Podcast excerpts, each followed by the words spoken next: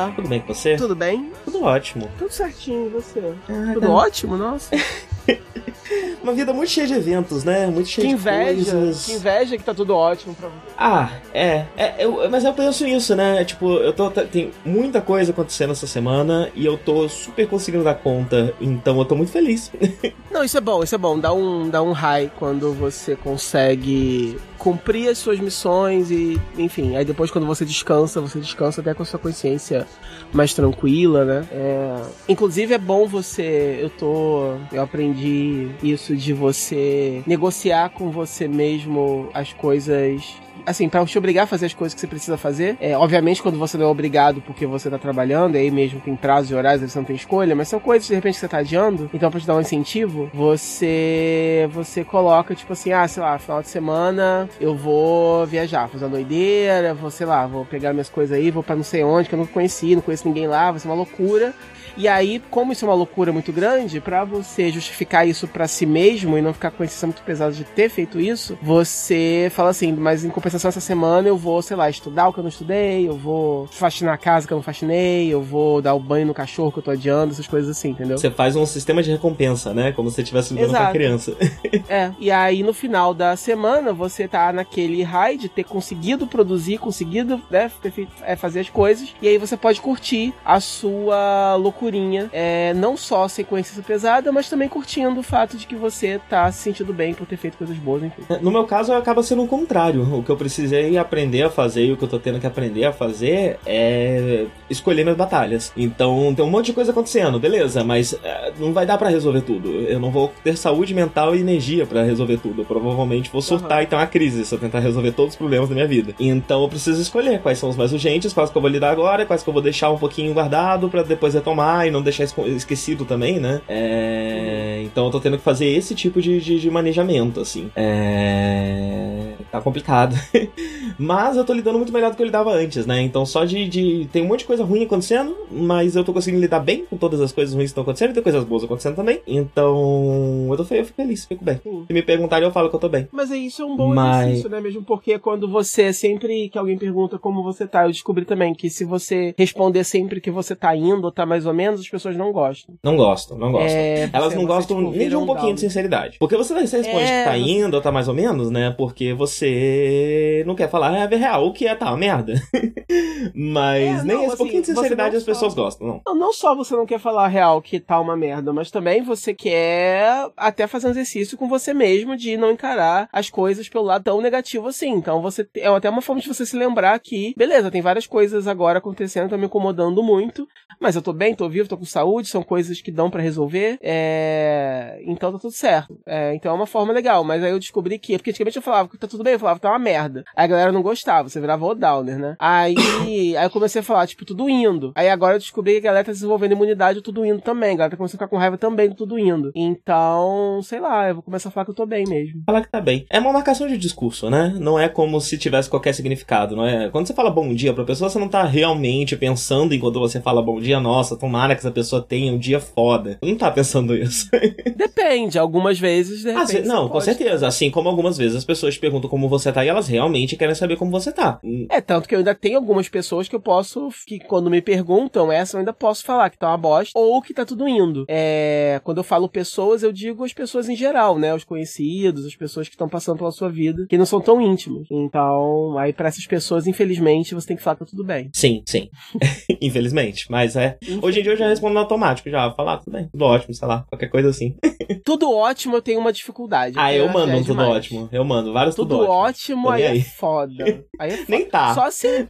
É, não, tudo ótimo, só se for assim, uma pessoa que você tá com uma raivinha, você tá com recalque, alguma coisa que você queira que a pessoa saiba que você tá muito bem. Mas aí uma situação. Então, aí é esse é o problema que eu tenho. específica. Porque aí eu vou pro outro lado. Eu deixo de ser pessoa meio depre... eu, eu não deixo de ser pessoa meio depressiva, meio de saco cheio, não sei o que, pra virar algo que é lido como arrogante por Hum. todos. É, E aí eu também não sei como lidar. Mas eu acho que eu prefiro ser arrogante, porque, sei lá, é melhor. Me, me traz mais coisas.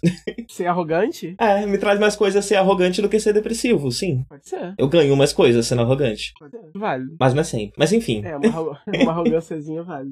Mas enfim. É... Bem, eu queria falar de um assunto sério. Eu queria ter falado no, no, no último Nudge, né? E por conta de todos os problemas de gravação, é... não consegui. É, inclusive hoje também não tá muito melhor, né? Não sei se na edição vai dar pra perceber, mas tá rolando um lagzinho, então eu- às vezes eu falo e você demora, às vezes você fala e eu demoro pra ouvir. É... Mas eu acho que a gente consegue. É... Eu queria falar de homofobia internalizada. Você conhece o conceito? É, conheço, eu acho, né? Eu acho que é a homofobia que, ahn, que tá enraizada, é isso? Ou que tá presente em todos nós? Ou que você tem por você mesmo? Sim, é a homofobia que você tem por você mesmo. Ah, ok. Quando eu ouvi o termo pela primeira vez, eu pensei que fosse uma homofobia que você não percebe que você tem, inclusive É, eu- eu contra o pensei isso outro, né? Que é o que é. o termo parece mais, né? É, tanto que, que eu já vi pessoas usando ela, não sei, tem uma outra palavra ao invés de internalizada que as pessoas usam, que fica um pouco mais claro que é a automofobia, né? Que é uma homofobia contra você mesmo. É... E eu queria falar sobre isso porque eu, que normalmente sou, sou lido como hétero, apesar de ser bi, é, descobri que ah, sofro bastante de homofobia internalizada. É, Uhum. Eu tô, eu tô passando por um, por um, por um processo. é, eu- a- agora eu tive que dar um pausa nesse processo, né? Porque as- a, a, vida chamou demais e problemas chamaram demais e tudo mais. Mas eu tava passando por um processo de, de, de autoanálise, especialmente durante a greve da, da, da USP e tudo mais, é, que me fez revisitar uma série de coisas e me fez. é, me fez olhar. Tem um pouco do que a gente vai falar no, no- no- no- ainda, né? Ainda vai, ainda vai ser lançado no podcast Kamen Rider Build, que, que, que, que, que a gente já gravou, sobre você não ser uma, uma, uma algo. É, ser difícil de identificar a coisa em comum que você tem com você mesmo ao longo da sua vida, né? A gente tem essa tendência a achar que nós temos uma personalidade, uma é, algo intacto, né? Uma moral, ou algo, qualquer coisa, né? Que nos, que nos identifique como nós. É, E, enfim, né, estudos recentes e na minha experiência também, fica cada vez mais difícil é, identificar ou, o Mike de o, o, o Darko, né? O Mike de outros momentos, como o de hoje. É, e, e eu acho que eu cheguei a uma distância grande o suficiente da minha adolescência para não mais me reconhecer tanto no que eu era enquanto adolescente. Não mais me reconhecer tanto no que eu era quando a gente começou a gravar o Jackass, por exemplo. Eu, Uhum. eu cheguei a ouvir, inclusive, esses dias aí um- alguns episódios dos, dos primeiros, né? E, e é, muito, é muito curioso, né? Eu olho pra mim mesmo e penso, quem é esse moleque? e aí eu lembro quem era esse moleque, sabe? Eu lembro de coisas que ele falava, coisas que ele pensava e, e penso, nossa, mas peraí, isso, isso- eu não me identifico mais com isso, eu não me identifico mais com isso faz tempo, né? Eu não sou mais essa pessoa faz um tempo considerável. É, e, e- e essa percepção me fez olhar pra mim mesmo e procurar em mim mesmo é, é, costumes, né? É, pa- costumes não é a palavra que eu quero dizer, mas vícios, manias, costumes que eu carrego desde essa, desde, desde essa época de comportamento, é, mas que não se alinham mais com quem eu sou hoje em dia. Então, por que eu ainda carrego essas coisas? Eu ainda quero carregar essas coisas? É, e uma dessas coisas que eu percebi foi a questão da, da, da homofobia internalizada. É, que num primeiro momento me bateu muito forte, né? Porque no meu caso não é.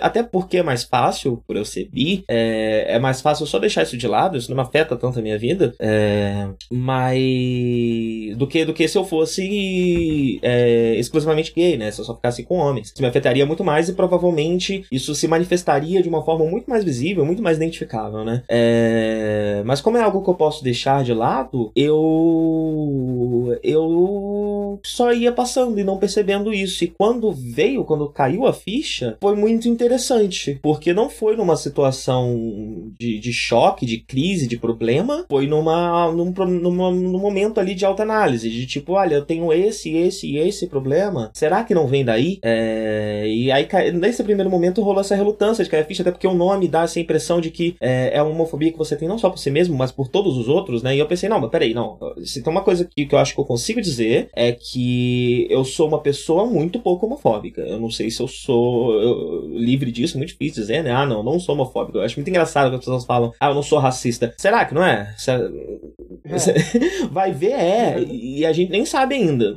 Então eu tenho muita dificuldade de falar isso, né? É, mas eu posso dizer que nos padrões atuais, nos padrões contemporâneos, eu sou uma pessoa bem pouco homofóbica. Uh, mas, quando eu entendi o conceito de ser algo sobre você mesmo, sobre algo que você faz sobre você mesmo, aí eu pensei, tem coisas que eu não me permito fazer. Por que eu não me permito fazer? Por que, que tem coisas que eu não me permito experimentar? Por que, que tem coisas que, que para mim são inaceitáveis? Será que é porque eu não sou assim? Porque minha personalidade não é essa? Ou será que é porque, no fim das contas, é... eu sou homofóbico comigo mesmo, né? É... E é difícil, né? É tão sutil que é difícil de perceber, porque não é nem algo que você faz e depois se sente culpado por aquilo. É algo que você nem se permite uhum. fazer porque você não, não, não acha que aquilo combine com você. É assim como várias outras uhum. coisas que a gente não faz. Porque a gente não, sei lá, não vou jogar futebol porque eu não acho que isso combine comigo. Eu não gosto, não tenho interesse, não vejo porquê. É...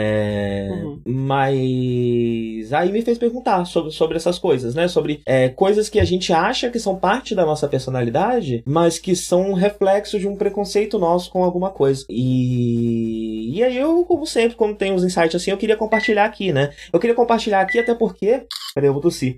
o que, que você tá fazendo? Você tá botando algo no micro-ondas e tirando uma foto? Quê? Que?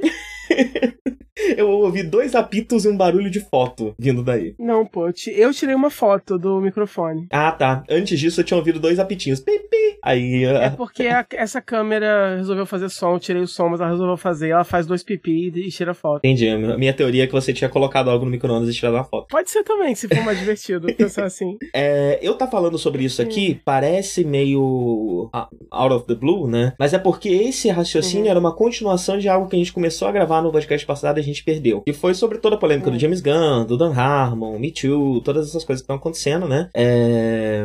E, e aí a gente começou a falar, eu vou fazer um resuminho rápido, né? Porque ficar revisitando conversa que já até ficou velha é meio foda. Mas a gente começou a falar sobre como coisas que a gente fez no passado hoje em dia não são mais aceitáveis e também não são coisas com as quais a gente concorda.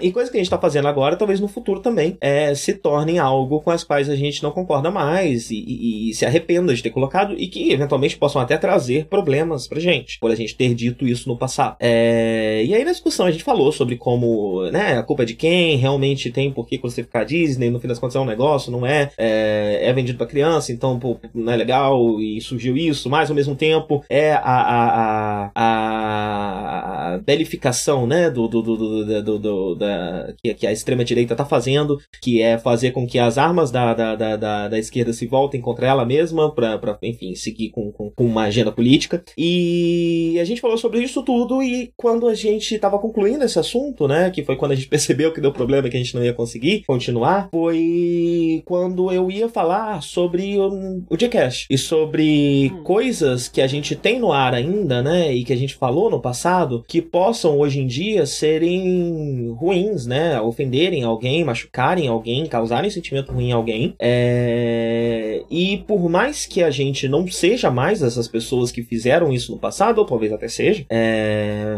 o quanto isso ainda é culpa nossa. E, e o que, que a gente pode fazer para retratar isso? E... A primeira coisa eu acho que a gente já faz, né? Que é dar sempre aqui, especialmente no Nerd, que a gente tem mais espaço para isso, é falar muito sobre as nossas opiniões, sobre como a gente enxerga o mundo hoje em dia, é, dar, mostrar luz para questões que, que, que, que, que, que, que, que tangem né, a, nossa, a nossa vida e falar sobre isso mais abertamente, é, seja como hoje na homofobia internalizada, seja quando eu falo de autismo, seja quando é, você também fala das suas experiências, a gente dá luz para isso, né, e, e que, que, que pode ir contra coisas que a gente disse no passado, mas mostra que a gente mudou, né? E ao mesmo tempo, é, eu realmente fico feliz quando alguém vem falar que acha interessante ou que se identificou, que descobriu algo sobre si mesmo por conta de algo que a gente faz aqui, por mais que seja muito pouca gente. Eu, eu me sinto bem de estar tá fazendo isso é, pelos outros a partir da minha experiência. E a segunda coisa que eu acho que a gente nunca fez é pedir desculpas sinceras.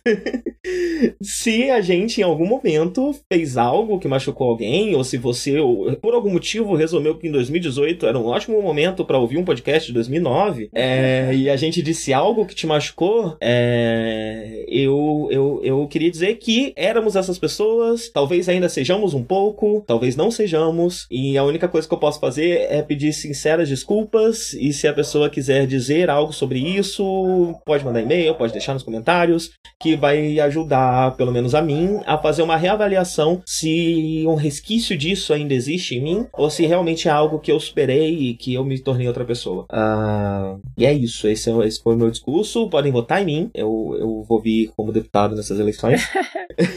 ah, quem dera. Seria maneiríssimo. Mas eu achava, eu precisava falar isso, eu precisava falar sobre essas coisas aqui. é, assim, eu, eu não sei muito o que comentar, mas com relação à homofobia internalizada, eu acho que eu também tenho, acho que todo mundo tem. Principalmente, eu não sei se aí eu já vou estar tá levando um pouco para outro lado, mas é porque, enfim, eu também não entendi muito bem. É, talvez o que te motivou a falar sobre isso, então, de qualquer forma, eu, eu só posso dizer o que, o que isso poderia ser para mim, né? Uhum. E então, de uma forma geral, para quem é no meio gay, assim, existe muita homofobia internalizada no sentido de que a gente tá sempre tentando tentando parecer o mais heterossexual possível, o mais heteronormativo possível, né? Porque existe o preconceito muito grande mesmo dentro, né? Para quem é mais afeminado e coisas assim. Então, você vê isso no, no né? No, no, com o advento das redes sociais. E aí você vê as pessoas nas fotos tentando parecer o máximo. E eu sou. Eu faço isso direto também, né? Tipo, é. Quando. Se, se, eu, se eu tô num flerte com alguém, por exemplo, ah, manda uma foto aí. É óbvio que você, primeiro, você vai mandar uma foto cagada. Isso é básico básico, né? Lógico. Tem que parecer bonito. Mas é outra, outra coisa que, que não deveria ser, mas é, tipo assim, se, né, se eu tenho uma foto com, uma, com, né, com uma camiseta de, de, com a Rainbow Dash, sabe? Com, com, a cara cheia de purpurina numa festa, numa parada gay, não é essa que eu vou mandar, né? Eu vou mandar uma foto, sei lá, no espelho fazendo um joinha. Não é fazendo joinha, mas geralmente é isso que as pessoas fazem, porque isso, né? Você é lido mais como hétero. Então, isso é homofobia internalizada também, né? Tipo, você tá sempre buscando é, se, é, enfim, negar os seus, negar os seus impulsos, né? Você tá sempre buscando se comportar ou ser de uma forma que vá te apresentar para a sociedade ou, ou, como hétero, né? Porque uhum. você quer ganhar os benefícios que isso traz. Não só, eu tô falando aqui de relacionamentos, mas enfim, de uma forma geral, né? Você vai arrumar um emprego, por exemplo, né? E você tem, tem muitos trejeitos é, é, é, é afeminados ou algo assim, é, obviamente você vai ter mais dificuldades, né? De, de, de, encontrar ou de ser levado a sério. E, enfim, é complicado. Mas um... e, e, hoje, e, e até é, por acaso, né? Estavam comentando comigo hoje, né? Um amigo comentando comigo, do outro amigo dele, que aí a garota veio falar que, ah, tem um amigo no meu trabalho que é super divertido, que é super legal, que não tem tempo ruim com ele, aquela velha história, né? E aí mostrou um vídeo dele, e é ele, obviamente, sendo a alegria da festa, né? Um, é, um, é um rapaz bem afeminado e ele tava fazendo várias várias piadas e piruetas e coisas assim no vídeo, todo mundo dando muita risada, não sei o que, não sei o que lá. E aí, e até nisso, né? Tipo assim, a gente. Não que a pessoa não seja assim, né? Não queira ser assim, não, não, não, não seja mesmo positiva e, enfim, que goste de ser o centro das atenções ou a alegria da festa. Mas, né, até que ponto essa pessoa realmente é assim porque ela quer ou porque, no geral, você é obrigado a ser, né? Tipo, para você pertencer, para você ser, você tem que seguir a, o papel que a sociedade heteronormativa te concede nela, né? Então, se você é gay afeminado, o papel que você tem aqui é o de alívio cômico. E você tem que se conformar com isso. E se você reclamar, você é o chato. E se você não reclamar, você ganha aquela validação. Fulaninho é maneiro. Fulaninho, sim, a gente fina, porque a gente zoa com ele, ele não se importa, né? E por aí vai. Então, mas o, o, que, o que é interessante, né? A coisa que, que, eu acho mais interessante nisso que você falou, que é algo que, que eu tinha dificuldade de enxergar, é sobre como esse, esse sistema, né? Essa, essas, essas relações também se, se, se replicam no ambiente gay, né? Então, entre, entre dois caras gays, eles também precisam, de certa forma, não parecerem muito afeminados um pro outro, muitas vezes, né? É... E, e, e essa visão ou também se estende, né? Ou, ou, ou, ou, ou, um deles pode parecer, pode, deve parecer muito, e o outro não pode. Porque e o outro aí não, você né? tem que seguir. É, porque aí um, é, um quer que o outro seja, né? O, o, que, o que ele idealiza como sendo uma menininha submissa para ele, e o outro tem que ser, para pro que tá fazendo a menininha submissa, o outro tem que ser o que ele idealiza como o machão alfa, ignorantão, como aquele hétero idealizado que ele nunca vai pegar, entendeu? E aí tudo que ele quer na vida é o estereótipo do pedreiro, entendeu? Uhum. É o cara que vai chegar, que vai jogar ele na parede, que vai comer, que vai, que vai comer ele, vai cuspir no chão e vai embora depois, não vai ligar no outro dia, né? É, eu não sei por que, que isso acontece, eu tenho minhas teorias teorias, mas elas não são embasadas, lembrando sempre, em estudo nenhum, porque eu não leio sobre nada, eu só leio ficção. Então, tudo que eu falo nunca é baseado em estudos, nem pesquisa nenhuma. É, mas é só no pouco que eu observo que é quase nada. Então, tendo dito isso, eu acho que isso acontece. Eu, eu tenho a impressão que eu já falei disso aqui, não sei. Mas eu acho que é, é o seguinte: é tão difícil você crescer é, LGBT, eu vou, eu vou puxar mais para os gays, que é a minha, mais a minha realidade, né? É, é tão difícil você, você, eu acho que você cresce um pouquinho sem saber qual o papel de gênero que você vai ter, entendeu? Eu acho que todo mundo pro menininho você vai ter que ser assim, pra menininha você vai ter que ser assim, e todo mundo que tá no meio disso, ou que, enfim, né? É, é, e aí você que é gay, por exemplo, você você você ouve a sua vida inteira, né? Que você não é homem, né? É, uhum. Mas você também não é uma garota. E aí o que que você é, né? Então, assim, independente até do, do quer dizer, papéis de gênero não são saudáveis nem para quem é cis e hétero, né? Mas é, no, no geral, né? Pelo menos se você é um, uma pessoa. Se, é, se, você é cisgênero e heterossexual, pelo menos tem mais chance de você é, se encaixar com mais facilidade naquele papel de gênero que estão te impondo. É, agora, se você foge disso, aí é mais doloroso, né? E aí eu acho que é isso. Eu acho que, como você não tem.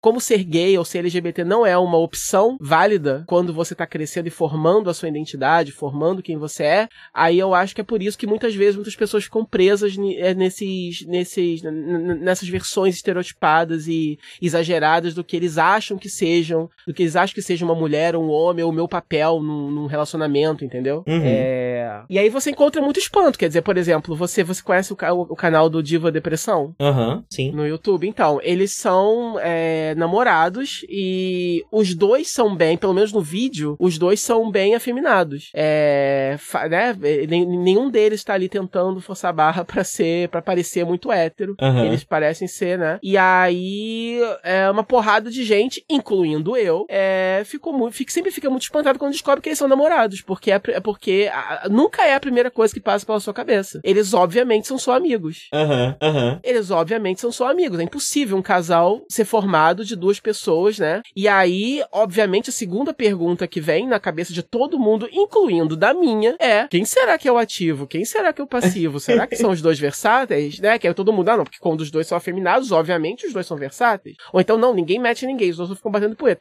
Como se isso importasse, né? Mas isso acontece, quer dizer, a gente passa pela cabeça, porque a gente tá totalmente preso, totalmente preso na heteronormatividade. De uma forma que é muito difícil escapar. É, engraçado, aí... é engraçado você falar disso, que eu descobri bem recentemente, né, que eles eram um casal. Porque eu nunca segui o, o, o Diva Depressão, mas eu sabia do... Eles estão um podcast, né? Não sei se você sabe. Sim, os filhos da grávida de Taubaté. Isso. E aí eles fizeram um canal exclusivo pro podcast, né? Que são os dois e a, e aquela moça, eu não lembro o nome dela. Ma é, Maíra Medeiros. Sim. É... E aí eu tava vendo alguns vídeos deles no YouTube e recentemente eu descobri que eles eram um casal. É... Uhum. E também, também rolou esse choque, né? Também, também, também, também. Não... E é muito curioso, né? Porque na verdade nem tinha passado pela minha cabeça imaginar qual era a relação entre essas duas pessoas. é, mas aí mesmo assim. Né? Eu gosto bastante do gordinho, adoro ele de cabelo rosa. Eu acho o jeito dele muito, muito bonitinho. É, e não, e todo ele mundo fala baixinho, falando que eu pareço. Assim. E todo mundo fala que eu pareço o outro, né? É, é, eu não acho. nem eu, exatamente, nem eu. Mas até a minha mãe, é, eu tava com o vídeo pausado um dia, minha mãe chegou aqui, esse é você? Aí eu falei, porra, bateu o martelo, então, né? Mas eu também não acho nem um pouco. Ele, ele tem traços que você já teve ao longo do tempo, né? Então, sei lá, o bigode, a barbichinha dele parece um pouco com, com, com, com, com o que você costuma ter. O cabelo dele parece com o cabelo que você já teve em algum momento, só que um pouco mais topetudo, né? E ele é meio magro que nem você. Então eu consigo ver de onde vem, mas eu não acho. é, então, eu consigo ver os traços semelhantes, mas eu não acho que seja um ponto de todo mundo, nossa, é muito parecido. Mas quase todo mundo vira e fala. Uhum. Até porque os traços semelhantes são mais estéticos, né? Não é tipo da formação óssea, né? Do, do rosto, né? É mais tipo o tipo de cabelo, tipo bigode, esse tipo de coisa. É, vai ver a galera se prende nisso, né? Uhum. Mas é isso, eu acho que. Eu acho que é isso. Eu acho que é, a gente tem essa homofobia internalizada porque a gente é homofóbico, a gente é racista e a gente tá a cada dia tentando ser um pouquinho menos homofóbico, um pouquinho menos racista, um pouquinho menos misógino. É... E aí, se a gente é isso com os outros, a gente, a gente é obviamente com a gente, né? Porque a gente tá vivendo com a gente todo dia. Então, é complicado. Uhum. E eu, eu, eu, acho muito interessante quando a gente esbarra nesses conceitos como a homofobia internalizada, né? Que são conceitos muito invisíveis e até bem pouco discutidos, que tá, eles estão permeando todos os relacionamentos ali, né? Todas as relações entre as pessoas estão sendo tangidas um pouco por isso. É... Mas é um troço tão invisível, tão difícil de perceber, que se fala pouco sobre. É... E, e eu, eu fico muito feliz quando a gente consegue descobrir e falar sobre essas coisas, porque ao mesmo tempo que, que são a grande prova de que a gente está longe de, de, de, se livrar de umas, desses preconceitos todos que a gente está carregando aí, né? Às vezes a gente se acha muito, uh, muito moderno, muito, muito avançado, não sei o que, nós somos como nossos pais e nossos avós, mas tem um monte de coisa que a gente nem tá vendo, né? E, e ali o tempo todo em tudo que a gente faz. É, então, ao mesmo tempo que, que é esse lembrete, também é, é, me traz uma felicidade de que, olha, a gente tá dando mais um passo. A gente não só chegou onde a gente tava e se sentiu confortável. A gente tá conseguindo dar um passo adiante. É, para mim, outra coisa que teve muito esse, esse, esse sentido foi a questão do trabalho emocional. É, agora, na, na, nas questões de feminismo, né, de relações com, entre com mulheres. Uh, você conhece esse conceito? Não, acho que não. É emotional labor, é, em inglês. Ele é o seguinte: é, é tudo, é todo um, realmente um trabalho emocional que é esperado da mulher socialmente, é, se ela tem qualquer espécie de homem por, pela qual ela possa ser ser considerada responsável. Então, um marido, um irmão, um filho, um pai, enfim. É... E ele tange uma série de coisas. Ele é um conceito bem abstrato também, mas ele tange uma série de coisas, né? É, por exemplo, uh... às vezes, quando uma mulher reclama que tem que cuidar do filho sozinha, ou tem que cuidar da casa sozinha, uh, ou teve que fazer tal coisa sozinha, o marido fala: Ah, mas você não me pediu ajuda. É como se a responsabilidade emocional e de, de organização de sentir algo pela casa, né, e se importar com manter a casa bem cuidada fosse exclusiva dela e o cara não morasse lá também e não tivesse que ter parte nisso, né? Ela precisa coordenar, ela precisa dar as ordens, ela precisa pensar no trabalho dela e executar o trabalho dela e pelo menos planejar o trabalho dele também, é, porque sozinho ele não vai conseguir fazer isso. É, envolve mais uma série de coisas, né? Uma coisa comum, um exemplo comum dado também é quando cobram, sei lá, a sogra cobra a esposa que lembre o, o, o, o marido dos aniversários que ele esqueceu, do aniversário do pai, aniversário da avó e tal, não sei o quê, como se isso fosse responsabilidade dela. É... E tem mais uma série de coisas. Se você pesquisar aí, você na internet você vê uma série de exemplos que, que tangem todas as relações entre, entre homens e mulheres. Você percebe que o, que o, o range é gigante, o alcance é enorme. É tão grande que às vezes é difícil entender o que elas têm em comum mas quando clica e quando você entende, você percebe como essa é uma coisa muito nociva e que faz muito mal e que tá arraizada em você, que você precisa se livrar disso, se você quiser se tornar uhum. uma pessoa melhor. É... E você não percebia, você não fazia ideia que isso existia. e eu gosto bastante de, de, identificar esse tipo de coisas. Eu acho que esse é o próximo passo é, que a gente precisa dar enquanto sociedade, né? Enquanto grupos, enquanto uhum. movimento, enquanto qualquer coisa. Uh, não só ficar satisfeito com o que a gente tá e não só falar de quem está do lado de fora, mas também identificar esses conceitos invisíveis que estão por trás de todas as relações sociais que a gente tem, que a gente não enxerga e que estão dentro de nós e não no outro. Não é só a pessoa que é homofóbica, não é só a pessoa que ataca alguém na rua, não é só a pessoa que faz discurso de ódio. Obviamente, a gente também precisa lutar contra eles, é... mas identificar essas coisas que estão na estrutura da sociedade, né? Eu não digo nem olhar para dentro de nós mesmos, né? A gente olha para dentro de nós mesmos porque nós somos parte da sociedade. Não é um discurso de antes de falar do outro, olhe para você. Não é isso. É... Uhum. Mas enquanto parte da sociedade, nós também replicamos é...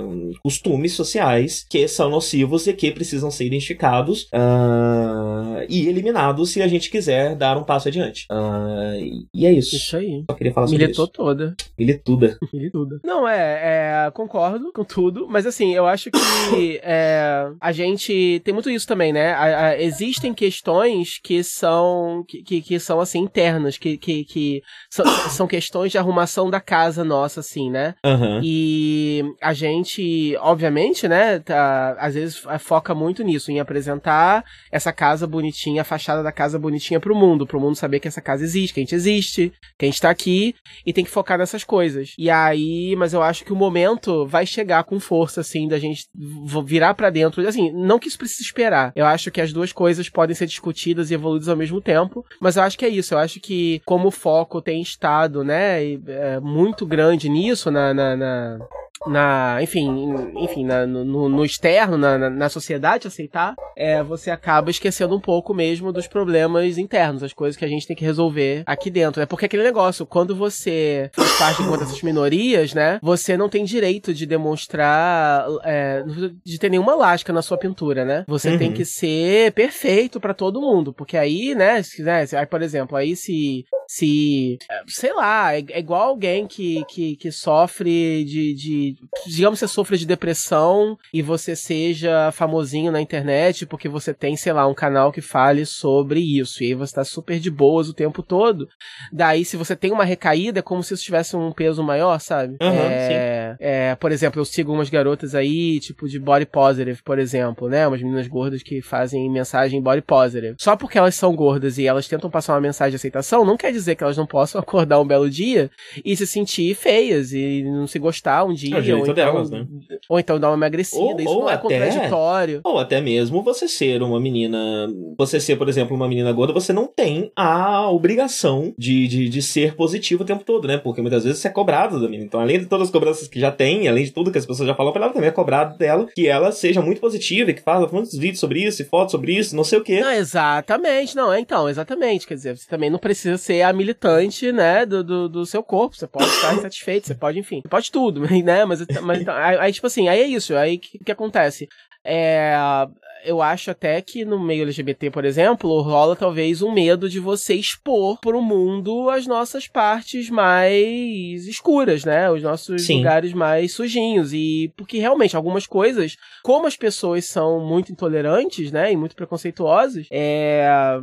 Que medo de, de acabar fazendo um grande de serviço, né? E realmente a gente não precisa sair divulgando nada, mas é assim, não precisa esquecer, assim, a gente não pode esquecer de, de lidar com os nossos probleminhas internos também. Tipo, Tipo, isso não quer dizer, né? Tipo assim, ah, beleza, eu sou gay, eu tenho orgulho disso, mas não quer dizer que eu não possa ter problemas, que eu não possa criticar coisas ruins que, que ser gay me traz, mesmo porque essas coisas nunca são pelo fato de ser gay, mas, mas, mas, mas sim, vem, enfim, vem do fato de você ser gay nessa sociedade, nesse mundo, que te impõe coisas, e que aí são, são sempre efeitos colaterais disso, né? Então, por exemplo, uma pessoa, por exemplo, que não gosta de ser gay, por que ela não gosta de ser gay? Ela não gosta pelo simples fato de ser gay. É porque ser gay na sociedade é uma bosta. Uhum, é óbvio sim. que, né, ela não vai gostar, né? Tipo, eu tava vendo a entrevista aí do. Porque aí as pessoas gostam de pegar também, né? Os conservadores gostam de pegar esses gays que fazem críticas, é, né, de dentro do movimento e, e transformar eles também em, em garoto propaganda, né? Dos discursos conservadores extremistas deles. Então, eu tava até vendo o. Eu falei isso já, né? Do, do, do Ronaldo Esper? Não. Não sei. O que, que tem ele? Que. Não, que o Ronaldo Esper, sabe quem é, né? Aquele estilista artista famosinho no Brasil e tal, fazia vestido de noiva. Aí depois virou é, subcelebridade do papel pop, porque ele tinha um quadro em que ele criticava a moda, dava as alfinetadas, né? Que, que eles chamavam. Ele criticava as roupas dos famosos e tal. E aí ele, é, enfim, se declarava gay e, e é bem afeminado. E já de certa idade, né? E se declarou agora ex-gay e entrou para a Igreja Universal. E eu vi uma entrevista da Igreja Universal, obviamente, colocando ele todo no, no, no, no, num pedestal. E, e, e assim, e ele fala, ele declara em entrevistas coisas que são verdadeiras, né? Quer dizer, ele declara que, sei lá, porque às vezes esses ex-gays vêm falar, não, porque o gay é muito fútil, ou porque você ser gay é velho é difícil, e etc e tal, e, e coisas que infelizmente são verdadeiras e coisas que a gente tem que lidar, né? Mas aí eu acho que é isso, eu acho que rola esse medo, talvez, de você divulgar isso e acabar virando, acabar se transformando de serviço ou acabar virando arma pro outro lado, né? É, uhum. Mas é isso. Eu acho que, essa, é, acho, é, acho, que essa preocupação é muito válida, né? Uhum. E eu acho que essa é uma coisa que, que, que as pessoas não entendem muito bem sobre esse conceito de espaço seguro, né? De safe space que as pessoas falam muito. Muitas vezes as pessoas veem como safe space como um lugar onde você não vai ser criticado por ser quem você é, não vai ser. Mas eu acho que ele vai além disso. Eu acho que ele também pode ser um espaço onde esse tipo de coisa pode ser discutida sem o medo de que isso vai ser usado como arma é, para alguém conservador, para alguém que te quer mal, né? Para alguém que quer mal pro grupo Sim. do qual você faz parte. É, é um jeito, né? Se a gente, um jeito da gente falar sobre isso sem ter medo de estar tá dando armas para alguém é falar só entre nós, né? É. Que não é o que eu tô fazendo aqui, porque eu tenho ouvintes é. mil do Gcast, né? Mas eu gosto, eu gosto de, de, de, de, sei lá, eu tenho essa mania, sempre tiro essa mania. Mas o, o Gcast, o Gcast, meu quarto, né? É, o Gcast ele é um safe space, né? É, tomara, tá, tem, tem sido. A qualquer momento ele pode deixar de ser, tomara que nunca deixe. a gente sempre foi muito efetivo em espantar qualquer pessoa que pudesse querer fazer qualquer mal, estragar qualquer coisa daqui, né? É. É, é o nosso cercadinho, é o nosso cercadinho de paz, amor e harmonia. Bem, vamos, vamos fechar esse bloco e aí eu preciso ligar o... rapidinho pro, pro, rapaz aqui. Eu tô, eu, eu tô imaginando um palhaço aí do seu lado. Não é um palhaço, é um moço que hoje a gente tá... de palhaço. hoje a gente tá gravando um pouco mais cedo que o normal. Tem um rapaz que passa pela manhã e nesse horário, pro chazinho da tarde, vendendo pão. Ele passa numa moto. Ah com diversos tipos de pão. E ele passa apitando. E você pode comprar pão com ele. Ah, eu imaginei um palhaço. No, eh, pode ficar à vontade. Mas imagina esse palhaço em cima de uma moto carregando pães. Pode deixar. Até é mais interessante. Mas lá, vídeo. Fala. As pessoas não vêm aqui para ouvir sobre as nossas vidas, sobre a nossa autoanálise, sobre as nossas perspectivas do futuro e sobre as nossas uh, interpretações sociais da vida humana cotidiana. Elas vêm aqui para ouvir a gente falar das coisinhas que a gente fica assistindo. Que é sempre melhor, né? Então me fale de meu ex é um espião. Meu ex é um espião. É, eu acabei de perceber que eu não faço a menor ideia qual é o nome original desse filme. Eu vou ver agora. Peraí. Qual é o nome original? Não sei, vou ver agora. Meu ex é... Deixa que eu vejo, vai falando aí. Ah, não, eu pensei agora. The Spy Who Dumped Me. Ah, legal. É bem parecido, né? É, é, é, é, é, é o mesmo nível. fora, né? É, podia ser. Em português seria melhor assim, né? O espião que me deu um pé na bunda. Não? Oi? O espião que me deu um pé na bunda. Ou algo assim, né? Qualquer coisa que ligasse com a original, que é um espião que me amava, né? É, exato. É... Bom, esse é um filme com a Mila Kunis e a... aquela moça do Saturday Night Live que tá acontecendo muito hard agora, que esqueci o nome dela. Você o nome dela aí? É a Kate McKinnon? Isso, a Kate McKinnon. Ela tá acontecendo hard porque ela é muito boa no SNL e ela fez um papel no, nas Caça-Fantasmas que até quem, até quem não curtiu o filme, que foi todo mundo, é, gostou muito dela. É, então eu acho que. E nesse filme também ela rouba a cena total e foi por ela que eu quis ver o filme, na verdade. Porque esse título é horroroso, né? E um filme Sim. com esse título, e aí tem ela e a Mila Kunis no, no pôster apontando uma arma. Eu falei, ah, isso vai ser só outra comédia romântica, hétero, chata, e assim, eu devo dizer que eu não aguento mais. É, é, a gente tá vendo agora uma espécie de renascença de comédias românticas, né? Porque Netflix tá, tá vindo com várias, né? É, comédias românticas adultas e adolescentes. É, mas tirando o, o Love Simon e o Alex Strange Love, é tudo é, é hétero, né? E eu não aguento mais ver filme com hétero, não consigo mais me conectar com casal hétero. E então eu não vejo mais comédia romântica é. é. A não ser que tenha alguma coisa muito a mais, assim, que não seja só o romance, entendeu? Então, uhum. é. Eu. Mas aí eu fui ver esse por causa da, por causa da Kate McKinnon, porque falaram na crítica que ela roubava as cenas e tal. E eu fui assistir. E eu me surpreendi positivamente, porque é, primeiro que o filme, o lado. E é isso que eu gosto, né? Quando você faz uma comédia de ação ou uma comédia sobre espionagem, é, mesmo, é a mesma situação do, do, do filme Spy com a. Hoje eu tô ótimo com o nome, meu Deus do céu. Ah, com aquela outra lá, que é o seguinte. Aquela menina lá. Aquela menina lá muito famosa, aquela comediante super famosa. É, é um filme de espionagem real oficial, só que o dela é mais, né? Tipo, o. o Melissa McCarthy. Melissa McCarthy, é.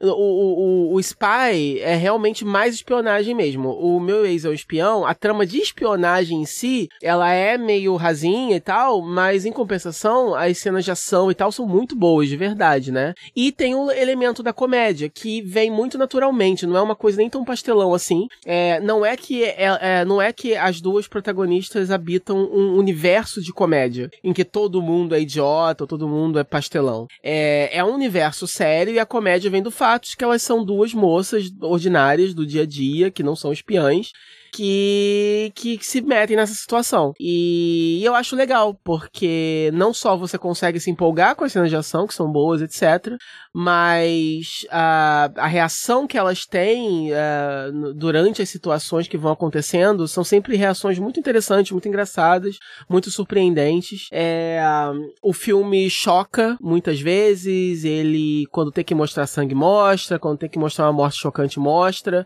é, dá a impressão mesmo que o universo que elas estão habitando é um universo que realmente é perigoso, realmente é, é, é ameaçador, etc. É, não tem nada, eles não tentam, é, obviamente é uma comédia para todo mundo assistir, óbvio, né, que você não vai ver nada, enfim, é muito gore, mas assim, é, eles conseguem ficar no limite é, para ainda ser aceitável, né, pra um grande público assistir, mas ao mesmo tempo sem diminuir o impacto que aquele mundo tem nas, nas protagonistas, né? É, e principalmente as falas entre as duas, né? O filme é bem carregado no diálogo das duas e uma personagem complementa muito bem a outra e, e também tem isso, tipo, o roteiro é, é muito legal, assim, as piadas são muito boas, funcionam muito bem e as duas têm uma química muito legal juntas e, e é bem legal. E uh, tem um viés, obviamente, feminista, é, forte, que é legal também, então eu vi com uma garota, então, então essa é a minha amiga feminista feminista falou que o feminismo do filme é ok. Ela criticou uma coisinha só, é, no, no, numa parte lá do filme, mas que depois mesmo essa coisinha acabou que fez sentido no, no geral. Então, é, mesmo sem local de fala, eu posso dizer que esse filme é, é bem feminista. E é isso, o filme é bem legal, assistam. Meu ex é um espião. Legal. Interessante que, curiosamente, eu coloquei na lista logo em seguida hum. é, uma série que, que, que compartilha de várias das características que você é, falou aí desse filme, que é Good Girls. assisti a primeira temporada de Good ah, Girls na Netflix. Sim, é verdade. Por que que eu assisti, né? Porque eu adoro Mulher Bandida, né? Gangue de Mulher Bandida é um dos meus tropes favoritos é, de, de, de, da, da ficção. Infelizmente não há tantos filmes assim que satisfaçam esse meu trope, mas eu acho incrível. Eu acho maravilhoso. E. Eu cheguei a falar de, de, de Oito Mulheres um Segredo aqui no, no podcast? Chegou, ah. chegou. Fal... Ah, eu, eu lembro de você falando. Se a gente conseguiu lançar, é outra história. Devo ter falado, mas enfim, é um filme de mulheres bandidas, assista, né? Pois é, pois é, tem que ver. Mas eu acho que não saiu ainda, né? eu, acho, eu acho que já, velho. Não sei. Vê aí. Já? Não sei, tenho a impressão. vou dar uma olhada. Se saiu, eu vejo. Pode ser aquele, aquele web hip coreano que sai sempre primeiro, talvez. Aham. Uhum. É, mas Good Girls é parecido, né? Também são três mulheres é, do cotidiano, né? Uma delas é caixa de supermercado. Ela tem uma irmã que é uma dona de casa com quatro filhos. Não sei porque alguém tem tantos filhos hoje em dia. Uh, e a terceira delas é uma garçonete. Uh, e elas são muito amigas, né? E cada uma delas tem um problema e precisa resolver esse problema, um problema de ordem financeira, né? E uma delas joga de brincadeira que, ah, vamos assaltar uma lojinha. Ah, e elas falam, ah, que isso, hahaha, não sei o quê. Só que as coisas começam a apertar e elas resolvem, de fato, assaltar a lojinha, o mercadinho. Uhum. Ah, uma delas, né? Todas as atrizes são muito famosas, né? A menos famosa delas, eu não vou saber o nome das personagens, obviamente. mas a, a dona de casa é a, aquela ruiva do Mad Max, eu não lembro o nome dela também. Ah, a ruiva a... do Mad Max ajudou muito. Qual Mad Max? Que Mad Max? Mas não é Mad Max, Mad Men. Ah, tá. a ruiva do Mad Men. Qual o nome dela? Não sei, que nunca vi, nunca vi Mad Men. Mas você sabe de quem eu tô falando? Hum, a ruiva da. Do, eu, eu, sei porque eu vi o primeiro episódio de Good Girls. Ouviu? Será que você ouviu? Nunca vou ficar sabendo. O lag não deixou. É, eu, eu, eu falei que eu vi o. Tá me ouvindo agora? Tô, você viu o quê? O primeiro episódio de Good Girls, então eu sei de quem que você tá falando. Na Ah, série, mas eu não sei sim. de quem você tá falando fora da série, porque eu não vi as outras séries delas. Ela é Christina Hendricks, Uhum. o nome dela. Ah, ela é a dona de casa. Quem faz a garçonete é a, a Reta. Não sei se fala Reta ou Reta, sei lá como que se fala o nome dela. Rita. Que é a. Eu não sei, eu não, lembro o nome da personagem dela, mas é aquela moça do Treat Yourself, do, do Parks and Recreation. Você viu Parks and Recreation? Também não. É. ok. É, Tô ela. meio defasado É, com e a terceira é clássicos. uma atriz que eu nunca tinha visto antes. É, e é a, a, irmã da, da, da Christina Hendricks. Eu não vou dizer o nome dela aqui não, porque dá preguiça de pesquisar no enquanto eu falo. Quando você tá falando é mais fácil, eu sei aqui a sua, a- o seu oráculo. Mas quando eu tô falando é um pouco mais difícil. Ah, e aí elas resolvem roubar esse mercadinho, né? Pensando, ah, vai ter lá uns 30 mil dólares e, e isso nem vai dar nada. Ninguém nunca vai suspeitar da gente, a gente resolve os nossos problemas financeiros aqui. A, a garçonete tá com a filha dela tem uma doença, uma doença acho que nos rins, uma doença renal é, muito grave, que precisa de um tratamento muito especializado. A, a, a caixa de supermercado, ela ela tem uma filha é, que no... Peraí. Na série, ela é uma menina genderqueer. ah, só que ela é... O ator é um menino trans. É isso. É o menino trans? É... um menino trans fazendo uma menina genderqueer na série. Hum, nossa, tá. S- Sim. É, eu, eu não sei muito bem, é, inclusive eu até pensei sobre isso, né? Tipo, as pessoas falam, né? Ah, coloque pessoas trans pra fazer pessoas trans. Mas e se outra pessoa trans é do outro gênero? Tá tudo bem? Eu acho não, não que. sei muito bem. eu não acho tenho que- resposta pra isso. Eu preciso perguntar pra pessoas trans pra saber. É, é, eu não sei, mas eu imagino que seja pelo menos melhor do que alguém cis, né? Porque pelo menos tá dando emprego pra alguém que seja trans. Aham. Mesmo É, que é. seja. Eu, a- eu acho interessante a personagem é genderqueer, né? Então, apesar de ser uma menina, podemos dizer que não é exatamente uma menina, uma pessoa de um, um outro gênero, É. né? Que não, não, não binário. É, Então, eu não sei. No- de princípio, a princípio eu acho interessante, mas eu precisava da opinião é, de pessoas trans sobre o assunto. Uhum. É, e a Christina Hendricks é a que menos tem problema. Ela tem um marido que traiu ela, e o marido traiu ela e pegou todo o dinheiro da família e deu pra amante, basicamente. E ela acabou de descobrir isso e, ela- e eles vão ter problema com a hipoteca da casa. É, e, e aí as três resolvem assaltar o mercado. E quando elas assaltam o mercado, as coisas dão um pouco errado, porque tinha bem mais dinheiro lá do que elas imaginavam. Quando elas chegaram em casa e contaram, tinha uma quantidade muito maior de dinheiro lá do que elas imaginavam.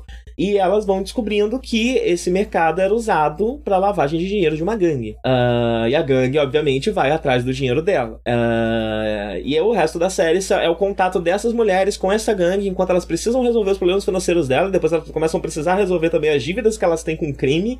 Ah, e elas vão se envolvendo cada vez mais. Então tem um quê de Breaking Bad também, né? Mas é primariamente uma série de comédia. Ah, e tem esses elementos que você falou do, do, do, do filme aí, né? Do, do meu ex-espião. Que, apesar de uma comédia, a série passa muito bem o quão perigoso é esse mundo do crime, o- o- os problemas que isso pode gerar. Elas fazem coisas é, moralmente questionáveis ao longo da série. Ah, tudo, obviamente, sem ultrapassar essa linha é, que tornaria isso muito mais um drama do que uma comédia. Uhum. Mas é, é, na Wikipédia é chamado de, de, de, de dramédia, né? É, e até pelo formato, né? Ele não tem formato de comédia. Ele tem um episódio de 45 minutos, né? E quase uma hora. É, então. Então é uma série que se inclina para pro drama pelo menos uma vez a cada episódio. É, mas eu ainda diria que é primariamente uma série de comédia. É uma Ah, dramédia. E ela faz esse equilíbrio muito bem. É né? uma dramédia. É uma dramédia, sim. Ah, Mas uma coisa que eu acho interessante na série é que enquanto eu assistia Breaking Bad, eu não conseguia nunca torcer pelo Walter. Eu conseguia torcer pelo, pelo, pelo, pelo Jesse, eu conseguia torcer por alguns outros personagens, mas o Walter nunca me parecia uma, uma figura identificável, alguém que estava fazendo coisas justificáveis. Ele para mim sempre foi um homem doido, é, fazendo coisas de homem doido. Uhum. E então faltava essa identificação, né? Até para passar por algumas, algumas situações, algumas tensões ali. E, e é interessante analisando retrospectivamente, né? Hoje em dia eu gosto muito mais de Better Call Saul do que eu gostava de Breaking Bad. E eu acho que é por causa disso, porque o Saul Goodman ele é um personagem mais humano do que o, o, o, o Walter para mim, né? Ele é um personagem mais identificado, ele é identificável, né? Ele é um cara meio fudido, meio fudido da cabeça, ele tem uns probleminhas, sabe? Ele, ele tem umas questões ali, uh, uns traumas, uh, uh, que faz com que ele sempre esteja fudido. É... E fudido real, oficial, né? Então isso, isso faz. É... causa uma identificação muito eu acho, eu, eu, eu, eu, acho que é porque tem essa diferença. Quando, por exemplo, o Walter White ele vai sendo vendido pela série como um cara que ele começa como o cara comum que quer fazer, é, que, que, que, né, que, que tá, tipo assim, desafia, o sistema tá fudendo com a vida dele, então ele tá levantando o dedo do meio, do, o dedo do meio pro sistema e tá fazendo as coisas do jeito dele. Que é o que geralmente esses anti-heróis que se envolvem com crime em filmes, enfim, a fazem, né? É, então você é uma pessoa que é do bem, mas você é obrigado por circunstâncias, né, entre aspas, a fazer uma, se envolver com uma coisa que é ilegal, e aí você vai lidando com as ramificações daquilo que vão fugindo ao seu controle. Então depois você pode até ser o maior, o maior líder do crime do país, mas no final, mas na, na, em essência você ainda é aquela pessoa boa que só estava tentando fazer é, sobreviver na, nesse mundo injusto, né? E só que com o Walter White eu acho que eles, ele é um personagem que foi vendido mais como o caminho mesmo de, de um super vilão ali surgindo, né? Porque chegou um ponto uhum. que ele realmente não precisa mais, ou ele poderia ter caído fora, ou coisas assim. Só que ele realmente passa a gostar do crime em si, né? Ele não tá apenas tentando sobreviver ou tentando se livrar das merdas que ele, né, que ele entrou e tal. Ah, chegou num ponto que realmente não justifica mais, é, nem fazendo malabarismo moral, assim, você consegue justificar mais os atos dele. E, mas acho que isso é intencional da série, né? Não, não é tipo um erro de cálculo uhum. ali do, do personagem. Não, eu também acho, mas mesmo antes dele chegar desse, nesse ponto, né? Nesse ponto em que ele segue, que ele realmente cai segue porque ele gosta daquilo, porque ele gosta daquela situação. Antes disso, eu já tinha uma certa dificuldade de identificação. E você falando, eu acho que eu consigo entender até por quê. Porque ele também mostra o dedo do meio para a sociedade, né, e para o sistema e para as coisas como elas funcionam. Só que no caso dele, ele não sofre uma opressão sistêmica, ele é só um cara fudido, né? Ele deu uma sorte. Uhum. É um cara que teve muita má sorte e agora ele precisa se virar ali com a má sorte dele. É... Enquanto, sei lá, no caso de Good Girls, são, são mulheres, então isso já, já, já, já, já, já coloca elas, né, no, no, no, numa opressão sistêmica. É, até, poderia até esforçar um pouquinho e falar que no caso do Saul Goodman tem as questões de saúde mental, tem essa, é, é questões muito fortes nele que colocam ele também nessa posição. É, então eu acho que tem um pouco disso. E eu acho que é um pouco. É, é por isso que eu gosto desse trope de, de gangue de mulheres bandidas. Uhum. É, porque é uma minoria uh, uma minoria, né? Enfim, é, uh, que, que, que, que tá falando foda-se pro sistema e agredindo o sistema de fora, de fora. E é especialmente interessante porque é uma minoria que o, o, o, o, o sistema não vê como uma ameaça desse tipo. Então elas pegam as armas da, da, de opressão, né? E devolvem de uma forma inesperada pelo sistema. É, então, além de tudo, né? E essa é uma coisa muito trabalhada ao longo da série, elas são muitas vezes eles é, elas estão acima de qualquer suspeita, né? E ninguém suspeita delas por quê? Porque é uma dona de casa, uma caixa de supermercado e uma, e uma garçonete. Elas não, não estariam envolvidas num esquema gigantesco de lavar dinheiro. Uhum. É... E, e, então e eu acho que isso traz um, um, um, uma série de coisas interessantes pro, pro, pro, pro Trope, um, motivo do, um dos motivos de eu gostar dele. É... E ao mesmo tempo, e essa é uma coisa que eu acho que a série faz muito bem, é que quando a gente tem mulheres berés, quando a gente tem mulheres ativas, mulheres criminosas, mulheres lutadoras e coisas do tipo, é muito fácil o roteiro transformar elas em homens. Elas estão interpretando um personagem masculino, é um personagem que qualquer ator poderia estar interpretando, mas de ser uma mulher que está interpretando. Ela não tem traços sociais, traços de socialização e coisas do tipo que ainda façam você identificar aquele personagem como alguém que cresceu como mulher e que foi tratado como mulher a vida inteira e que se identifica como mulher na, numa sociedade que leva o gênero pra série e tudo mais. É, esses, esses, papéis de gênero, né? Uh, e eu acho que a série faz isso muito bem. Eu acho que ela consegue escrever essas personagens que estão cometendo crimes, estão cometendo ações, mas ao mesmo tempo fazer com que, por mais que elas caiam e por mais que elas façam coisas de atitude moral duvidosa, elas ainda não se tornam uh, esse arquétipo de violência masculina Uh, que muitas vezes uma, uma mulher forte nada mais é do que o arquétipo da violência masculina, só que agora é uma mulher que está interpretando. É, eu acho, eu gosto bastante disso no roteiro, né? E sempre ajuda você ter mulheres escrevendo.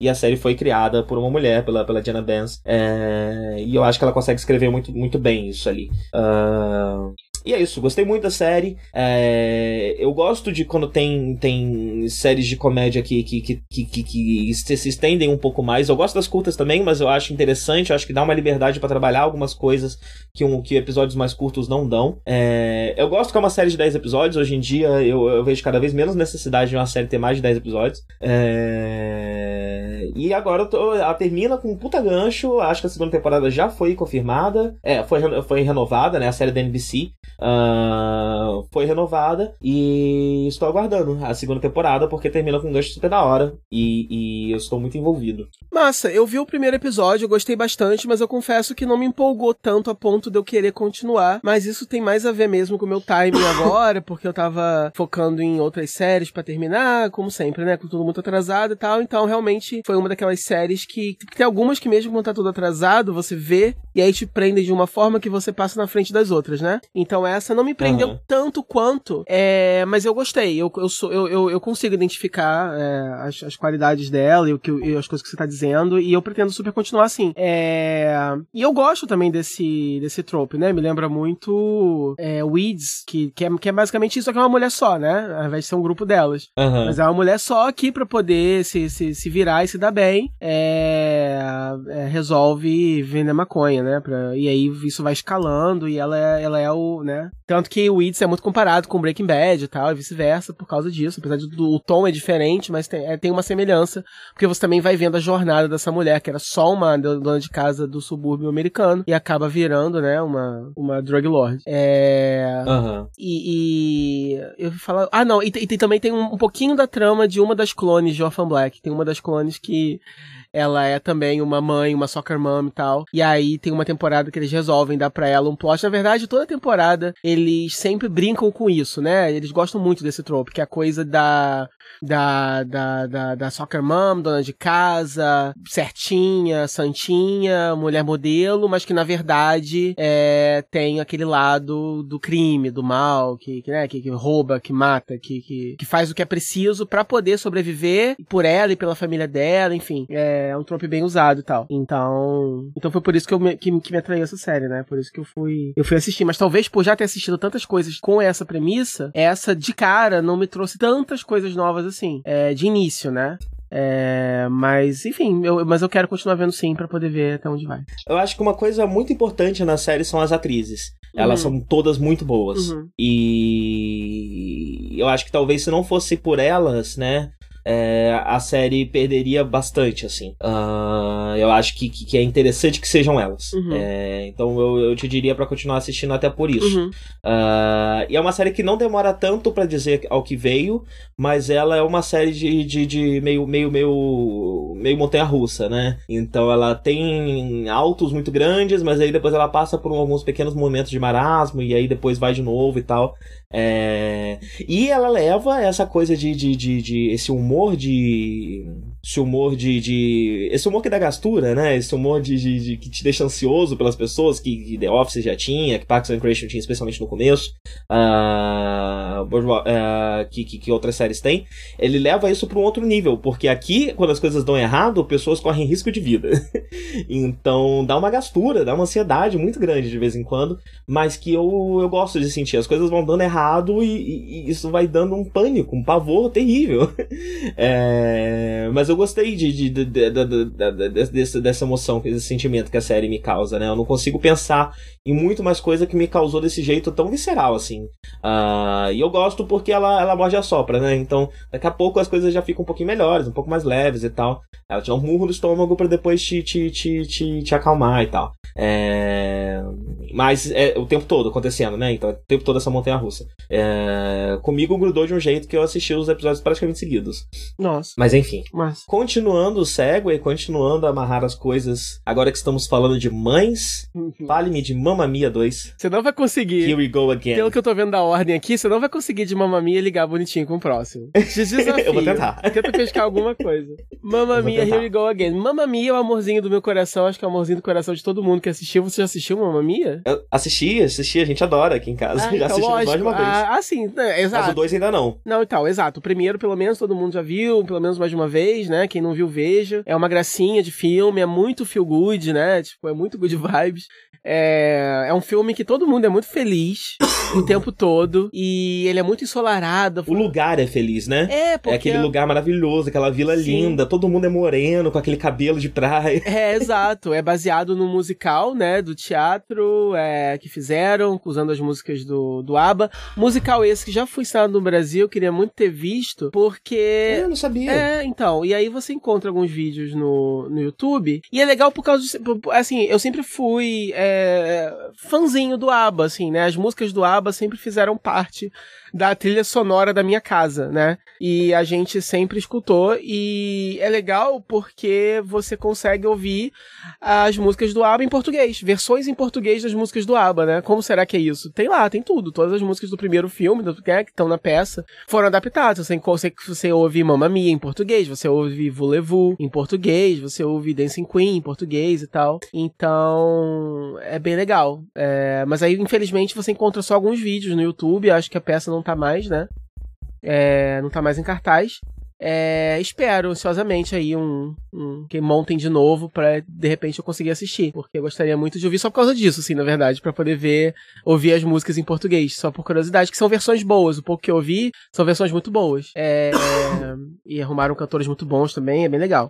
É, mas enfim, aí esse filme é muito good vibes por causa disso, como você falou. O lugar é lindo, é uma ilhazinha na, na, na Grécia, eu acho, aquilo, né? E sei lá. E. É na Grécia, eu tenho quase certeza é. que é na Grécia, sim. E aí é tudo muito solarado, fotografia bem saturada, bem bonita, todo mundo é muito lindo, né? E aí é cheio de atores super carismáticos. Eu adoro a. A protagonista. É o nome da protagonista, Jesus? Aquela atriz. É, eu adoro ela, ela é muito louca, ela é muito quebrada por dentro. É... Que atriz? A protagonista, a garota. Amanda Seyfried. Amanda Seyfried. Ela é muito legal. Vai ver uma entrevista com ela. As, assim, atrizes que, que você precisa fazer, assim, maratona de, de entrevistas, né? Tem ela, Amanda Seyfried, tem a. A. Ih, caralho a comediante lá do, do Legion, do, a, a vilã lá, no canal dela. O foda é que você não tá me ouvindo. Aí. É, eu sei de quem você tá perguntando, mas eu ouvi a pergunta, é, então, só não então, consegui a... lembrar o nome dela. Qual é o nome dela? Da atriz? Não lembro. De qual atriz? De Legion, que também fez Parks and Rec. Aubrey Plaza. Ah, Aubrey Plaza, Aubrey Plaza. Aubrey Plaza, tá me ouvindo? Oi?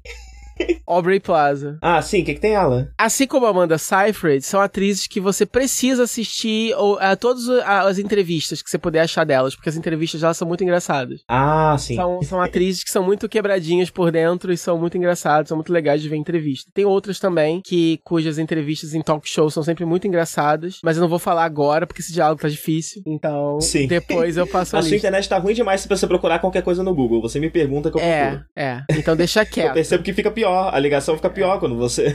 A Lorelai de Gilmore Girls também, que eu esqueci o nome dela, é muito legal, ela é muito engraçada nas entrevistas, enfim. Tem atriz que eu sempre vejo compilações de talk shows delas, mas enfim. Eu amo a Amanda Seyfried e tem a Meryl Streep, que tá muito boa também. Tem os carinhas, que, que a gente quer saber, né, qual deles é o pai dela, e todos eles são super legais e charmosos, etc. É, nem todos cantam muito bem, mas no geral o filme é muito legal. E aí você tem essa continuação que quando anunciaram eu pensei assim, porra, como é que vão fazer uma continuação? Já usaram todas as músicas legais no primeiro filme, né? Vai ser uma continuação só de B-side, só vai ter música que ninguém conhece, né? Ou só quem é fã hardcore, que não é o meu caso. Pô, fodeu. É... E realmente, né? Você tem um monte de música do ABBA que você não conhece. É... E algumas. É, tem algumas músicas que realmente que você conhece que não entraram no primeiro, sobraram, por incrível que pareça. Você tem um monte de música que você não conhece. E você tem é, algumas reprises também. É... Só que funciona do mesmo jeito, porque as músicas que você não conhece, bom, você passa a conhecer. E é como se fosse um musical normal, né? As músicas são muito bem inseridas no meio da história. Eu achei legal por causa disso, eu achei que esse filme ia ser uma bagunça, porque ele tem duas timelines diferentes, ele se passa no presente, e ele se passa também no passado contando a juventude da personagem da Mary Streep e é a origin story dela, de dela conhecendo os caras, dela chegando naquela ilha. Então tem a versão jovem dela, dos três caras e das duas amigas dela também. E mais um monte de música que você não conhece. Eu pensei assim, caramba, esse filme vai ser uma bagunça narrativa. E não é. Uhum. Eles conseguem, é, é, eles realmente conseguem construir uma história que os flashbacks fazem sentido, eles adicionam, eles não são só uma distração ou um gimmick, não, eles realmente adicionam é, pra, pra, pra personagem da Mary Streep e pra personagem da Amanda Seyfried também. É, tem, obviamente, a parte fanservice, de você ver acontecendo coisas que você só ouviu falar, né? Que é ela se envolvendo com os caras, etc. Tem a, tem a parte também, é, tem o gimmickzinho lógico de você ver é, esses atores interpretando versões mais jovens de personagens que você já conhece, mas não é gratuito, né? Tem a parte, tem a parte divertida, de gra gratuita, mas tem a parte realmente que adiciona é, coisas pra história, para aqueles personagens e tal. É, eles realmente conseguiram achar atores que são é, que realmente parecem ser aqueles caras, né? Não necessariamente são parecidos fisicamente nem nada, mas você acredita que são versões mais jovens daqueles caras, sim. É muito legal, né? E, e, é muito legal ver o relacionamento de todo mundo, né? Todo mundo ali, eles são todos muito amigos e até quem deveria ser rival é muito amigo e, sabe, é, é, é, é muito gostoso de ver, não sei, é, sabe, é um, é um healing movie, você vê para se sentir bem, para ficar feliz e uhum. o filme cumpre muito bem esse papel e não tem nada que te distraia disso, assim, né? É, a única parte que eu achei que foi forçada foi a participação da Cher, é, porque eles enfiaram a Cher no filme, não sei se você sabe, mas ela é a, ela é a mãe da Mary Streep, né? As duas têm a mesma idade, quase. Mas no filme, foda-se, né? Ela, ela, tem aquela cara de plástico, de 30 mil plásticas, então beleza, né? no filme, ela é uma cantora mesmo, famosa. E ela foi uma mãe distante, né, pra Mary Streep. Ela é uma, uma, uma avó distante também pra, pra, pra Amanda Seyfried. E, e aí ela chega, e aí assim, eu, eu não gostei, eu, eu, eu não achei muito bem costurado com a história. É como se a história estivesse rolando, e aí aperta um pausa, agora pausa que tem a Cher, entendeu? Então, a, a, uhum. a personagem dela basicamente é a Cher no filme, entendeu? É como aquelas participações que tinha em filme brasileiro, em filme da Xuxa, em filme dos Trapalhões, que tem uhum, participação uhum. especial do grupo Dominó. E aí, ninguém vai entender essa referência, né? E aí, aí entra, né, Xuxa dança, com participação especial de Ivete Sangalo. Aí para a história pra ter Ivete Sangalo, né? E ela é só Ivete Sangalo. E aqui é a mesma coisa, apesar de não ser a Cher, ela é só a Cher entrando no filme. E, e eu acho que eles dão grandes momentos pra Cher que não são justificados do ponto de vista da personagem. A personagem dela não merece aquilo, né? A personagem dela acabou de chegar e o filme já quer que você seja totalmente envolvido por ela só porque você sabe que ela é a Cher, entendeu? E isso o filme não faz com mais ninguém. Não tem nenhum outro ator famoso, né? A, por exemplo, a personagem da Mary Streep, ela ganha o lugar dela no filme sendo uma personagem. Ninguém espera que você saiba quem é a Mary Streep e já ame ela porque ela é a Mary Streep, entendeu? Então, mas eles esperam que você faça o mesmo pela Cher. Então, eu achei que isso me tirou um pouco do filme, né? Então, eu achei que isso enfraqueceu um pouco a experiência para mim. É, mas é pouco, é pequeno, é rápido, e tudo que tá em, antes disso, que vem depois disso, é super legal e super perfeito. E, e é uma continuação que, que realmente adiciona, como eu falei, a, a experiência do primeiro filme. Ele complementa o primeiro filme. Então, assim, você vê o primeiro filme, você não consegue imaginar por que aquilo precisaria de uma continuação. Mas depois que você assiste a continuação, você não consegue mais imaginar o primeiro filme sem isso, entendeu? As, os dois andam de mãos dadas uhum. e é uma grande história, muito feliz, muito bonita. E que termina de um jeito que, enfim, eu, eu chorei, dei risada, enfim, muito legal. E que termina de um jeito que você pensa assim, bom, é tudo tão redondinho, tudo tão amarradinho, é, tudo terminou tão, sabe, full circle, que eu acho que agora realmente não precisa mais de um terceiro. Mas todo mundo já tá falando que tá afim de fazer um terceiro, então eu não sei. É, só posso dizer o seguinte, me surpreendam, né? Vamos ver o que vai, porque o que, que pode acontecer num terceiro filme. Não faço a menor ideia. Mas do jeito que existe, esses dois filmes são perfeitinhos juntos. Então assistam. Aham, uhum, ótimo. Agora, é... agora une aí com, com Iron Fist.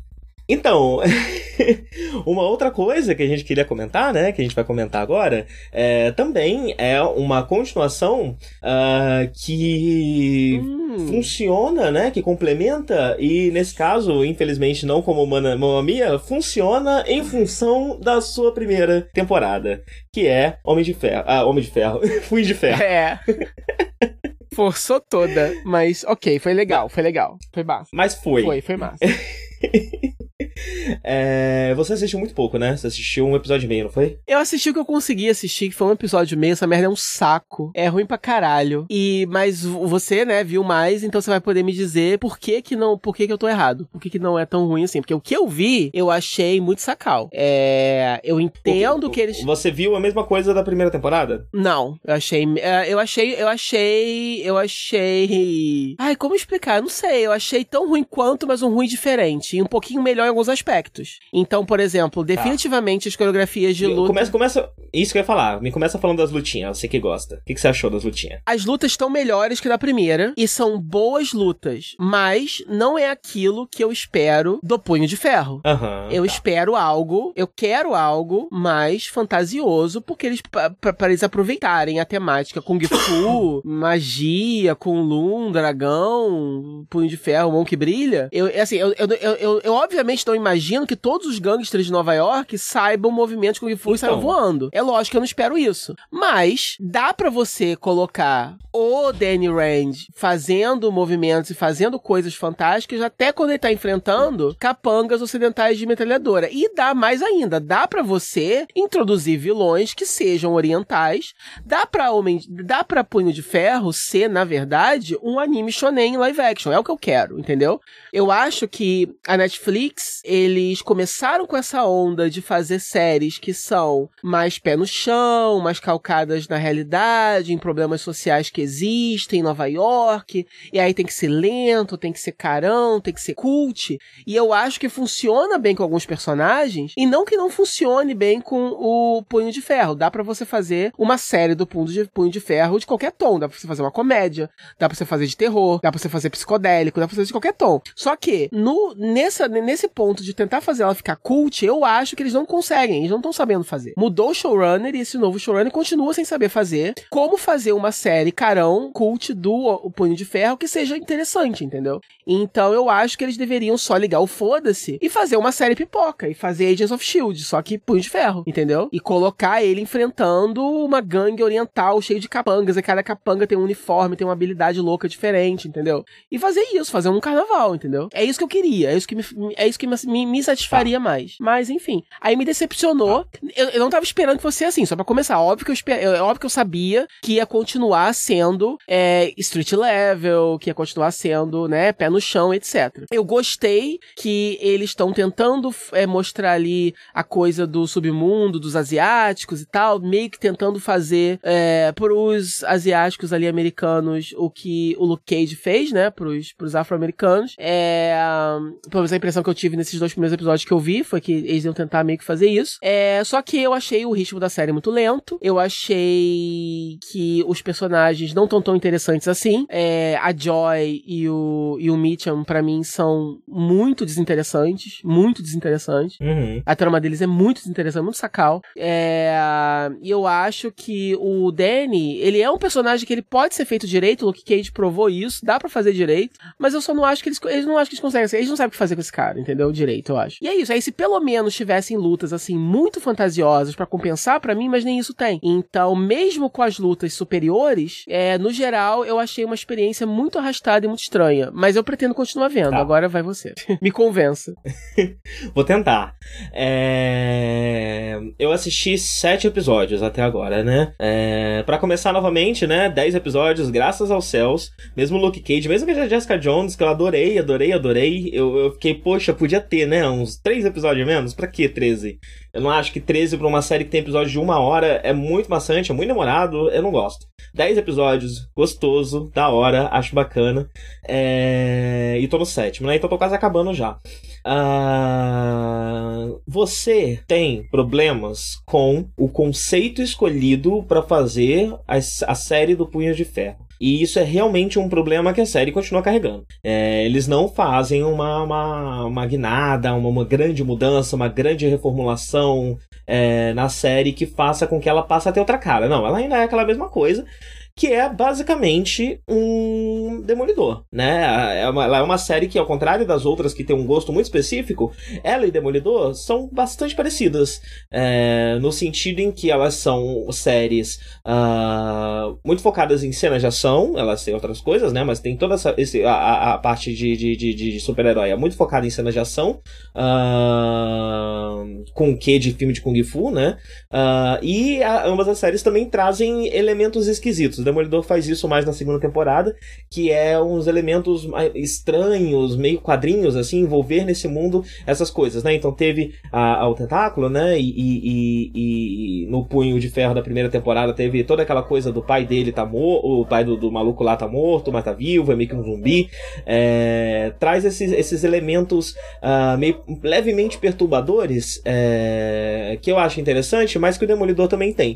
O punho de ferro tá um pouquinho mais, o Demolidor também tem eu acho que, que, que, que, é um desperdício. É um desperdício a gente ter duas séries uh, tão parecidas, quando todas as outras parecem se esforçar bastante para serem diversas, né? É, e a gente sabe que isso só se dá por esse medo de explorar uh, o fator óbvio. É, tem, são dois fatores óbvios que poderiam ser explorados no Punho de Ferro. Um deles seria não usar o Danny Range branco, fazer, chamar um asiático e fa fazer dessa série uma série sobre asiáticos, como o Luke Cage é sobre negros, é, sobre a cultura negra. E a outra é trabalhar esse lado fantástico, né? E fazer e trazer coisas realmente incríveis, realmente fascinantes, é, e levar essa questão do, da estranheza para um outro extremo e ser uma série que, que, tem, que, que, que, me mescla o pé no chão e o estranho e o bizarro uh, de um jeito mais ousado do que a série faz, que é de um jeito muito medroso. É, eu ia chamar de preguiçoso, mas não é isso, é medo mesmo, né? Uh, então, essas coisas ainda estão lá. É, essa ainda é uma continuação do que foi decidido na primeira temporada que Punho de Ferro seria. Uh, mas, no começo, eu também tive essa impressão dos personagens, né? O único personagem que eu gosto da série, pelo menos no primeiro momento, é a Colin. A Colin é incrível, a Colin é ótima, eu gosto muito dela, poderia ser a série de Colin e seus amigos, eu ficaria muito feliz. É... Mas eu achei interessante que ao longo da temporada eles conseguiram vender um pouco mais desses outros é, personagens meio sem sal, meio sem graça que, que, que, que, que a série tem, né? Os dois irmãos, uh, o Davos lá também é um cara super chato. É... Todo mundo é muito chato nessa série, né? Esse é o problema. Esses personagens foram criados é. de, de, muito mal criados, né? É... Todo mundo, Mas... todo mundo atua com preguiça, sabe? Eles falam com preguiça. E eu achei que até, até a Colin, nos dois episódios que eu vi, apesar de se destacar, é, nem ela tava tão legal assim, né? Ela e Luke Cage tava muito mais legal. É, parece que não sabem o que fazer com ela. Ela conversando com o Danny, dá a impressão que é um casal no final do casamento já, né? Porque, sei lá, é muito entediado. Todo mundo tá, fala entediado, né? E, sei lá, e o Davos não é tão interessante assim também. Pois é, e o Davos é muito importante no resto dessa temporada, né? Uhum. Uhum. Uh, mas eu acho que a série consegue convencer a gente uh, a se importar um pouquinho mais com esses personagens ao longo da temporada. Uhum. E eu achei interessante fazerem isso, né? Porque uma solução simples seria só começar essa temporada com esses personagens diferentes. E é isso. Aconteceu alguma coisa e agora eles são diferentes. Mas a série se esforça para pegar o que eles eram na temporada passada e ir mais gradualmente transformando eles em algo pelo menos um pouquinho mais interessante. Uh, não vou dizer que eu morro de paixões por qualquer um dos personagens que não seja Colin, é, mas eles conseguem trabalhar isso bem e eles trazem a Misty. A Misty já tá uh, no sétimo episódio que eu tô, já é o terceiro episódio seguido que ela tá no elenco fixo. Então talvez ela continue até o final da série. É, e eles resolveram pedir um reforço do elenco da outra série para tornar esse elenco um pouquinho mais colorido, um pouquinho menos chato. E para vender a para vender a ideia também a, do, do, do, do, possível spin-off, né, que possa ter com a Colinha Misty, de repente. Do que que possa ter com a Colinha? O spin um spin-off delas, né, das Filhas do Dragão. Ah, sim. Pode sim, ser que role. Sim. A gente pode estar tá deixando, assim, pode não ser um, proje um, um, um plano em, em desenvolvimento agora, né, em, mas a gente pode estar tá deixando de repente a porta aberta aberta pra, quem sabe, isso acontecer. Uhum. Ou um Heroes for Hire com os quatro, né? Poderia ser também. Também é uma possibilidade. É, eu gostaria de ver uma. Eu, eu gostaria que a próxima temporada, as duas séries. É, é que, é que pro, pro, pro jeito como o Luke Cage terminou ia ser um é pouco isso que difícil. Eu ia falar, né? é. Luke Cage ia precisar de pelo menos mais uma temporada. Mas sei lá, uma temporada de Luke Cage, ao invés de a gente ter a terceira temporada de, de, de, de Punho de Ferro, temos uma temporada Heroes for Hire, que ao contrário de todas as outras séries vai ser diferente, ela vai ser meio episódica, cada episódio vai ter um caso, vai mostrar coisas esquisitas desse, dessa Nova York, eles tendo que resolver uns problemas e tal. É, com um arco maior, mas um pouco mais episódico, uh, ah, para dar uma respirada, né? Porque apesar das séries terem seu gosto próprio, elas ainda seguem uma estrutura narrativa, um esqueleto narrativo parecido, de certa forma, né? É, até em temática, às vezes. É. E, e, eu acho que tá faltando agora vir uma que dá uma quebrada. Eu acho que Defensores fez um pouco disso. Uh, mas eu acho que de tempos em tempos eles precisam fazer um, um, um, um algo que dê uma quebrada nesse, nesse, nesse formato. Eu, eu acho, acho que, que, talvez o ano, fim do ano que vem seja um bom momento, uhum. sei lá, de dois em dois anos, ou de três em três anos, ter alguma coisa que dá uma respirada. Eu acho que o que, o que, o que me deu uma brochada de início, né, que eu nem terminei de ver direito o segundo episódio por causa disso, é que foi muito divulgado em trailer, etc, aquela, aquela sequência que eles estão usando, aquele flashback que eles estão usando a máscara, né, e estão lutando uhum. e tal, e aquilo para mim foi tão decepcionante, né, porque eu achei que ser, nossa, vai ser tipo a luta, né, só que nem é.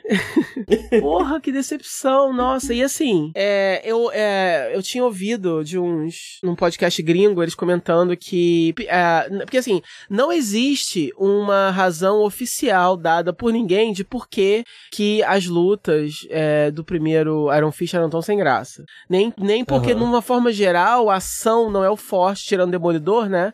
Ação não é o forte dessas séries. É por isso que sempre que a gente comenta, eu falo, ah, deve ser questões orçamentárias, né?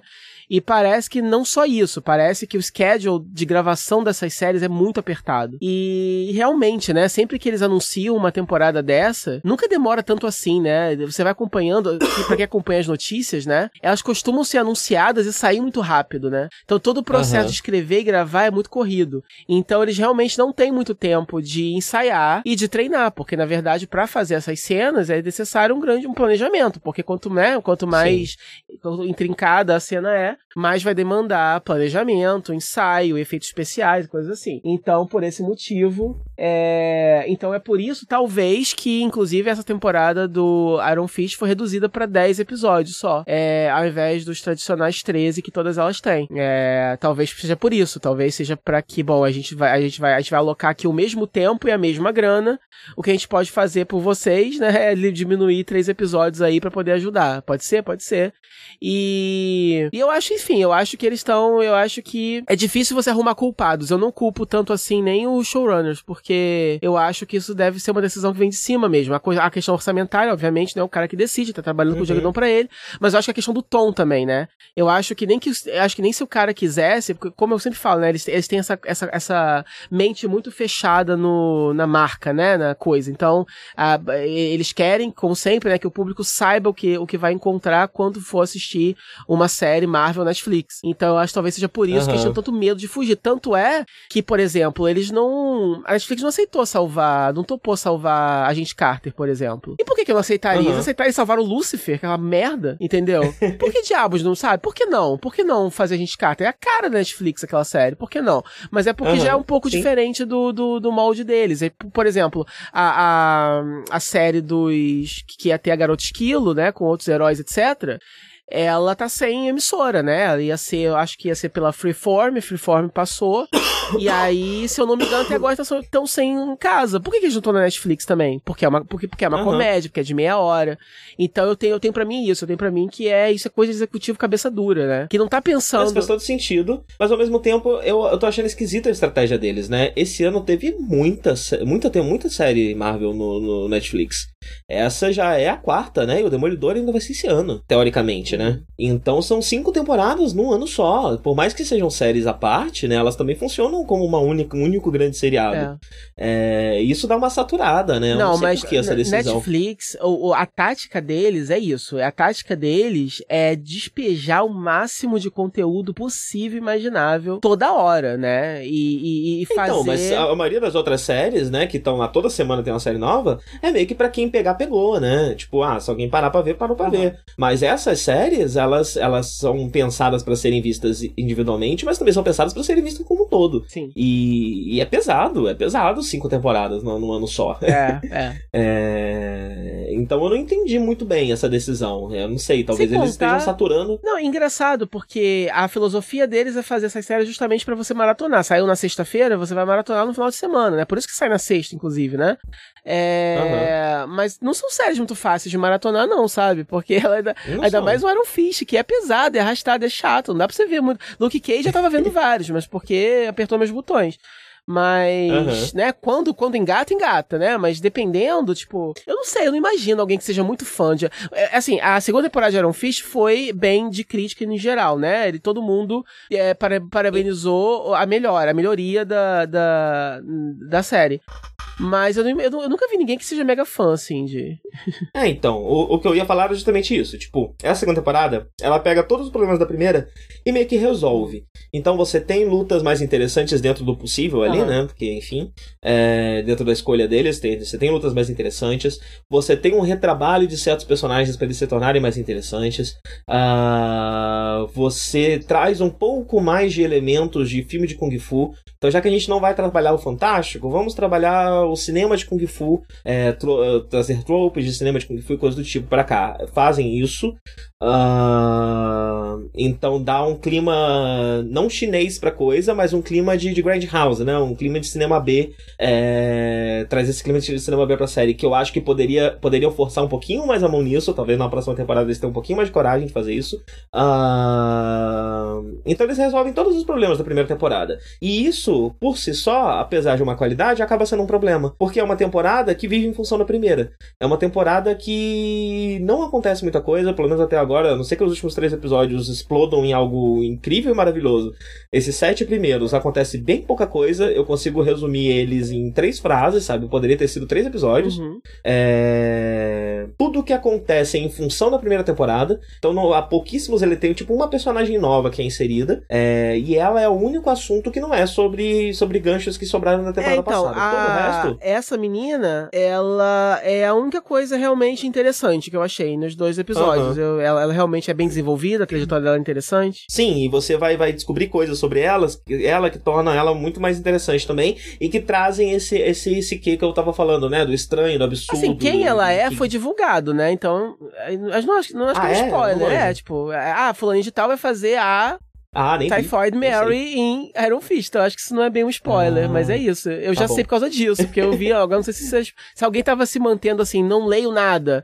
Ai, desculpa. Era o que era que eu fiz, eu não sabia. Ah, mas não foi de propósito, porque você não tá ligado mesmo. Sim, sim, sim. Mas assim, sim. é, mas é isso, gente. Eu tenho, é muito, eu tenho muita pouca paciência hoje em dia para ficar vendo notícia das A coisas, dona sabe? Maria Tifoide já tinha participado, para quem não sabe, a trivia, do filme solo da Electra com a Jennifer Garner. Essa personagem. Ah, ela é uma daquela turminha de vilão é, lá. É, rola um beijo na boca dela com a Jennifer, com, com, a, com a Electra e tal.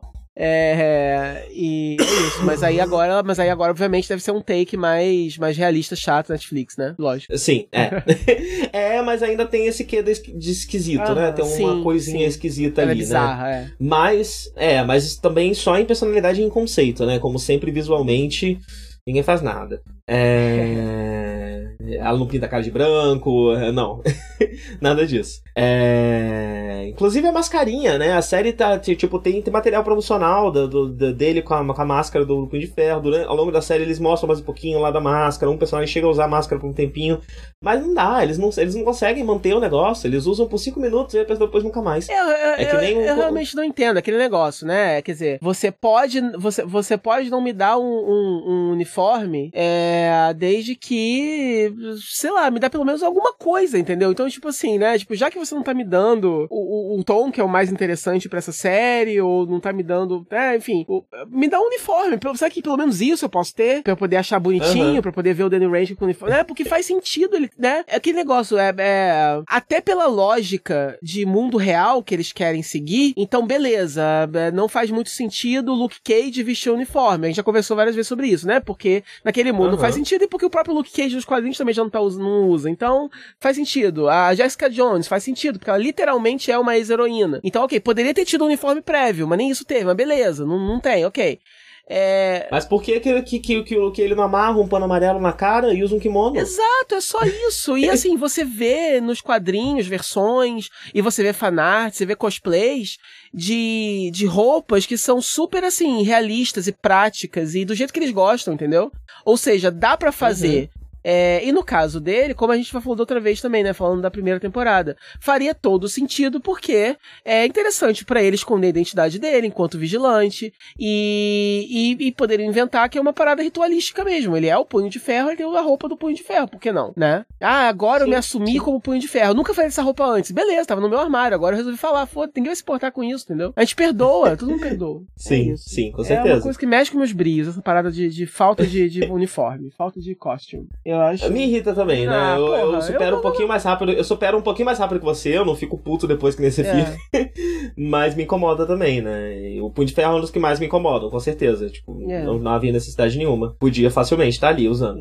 É. é mas então, esse é o meu problema. Então é, é, uma temporada que é um remendo da temporada anterior. Sim. É ótimo, ótimo remendo, faz isso super bem, melhora tudo, sabe? Abre caminho para que uma próxima temporada seja maravilhosa, mas dava pra ter colocado um pouquinho mais de sustância nessa, né? Não sei se esses últimos episódios vão trazer algo de mais incrível, mais interessante sobre isso, mas eu... a minha grande crítica no final das contas é essa. É um ótimo remendo, mas é só um remendo. Podia ter tido um pouquinho mais, ter, ter uma coisinha a mais ali é... para justificar essa temporada como, como algo único, né? E não como algo que, que depende da anterior. Sim.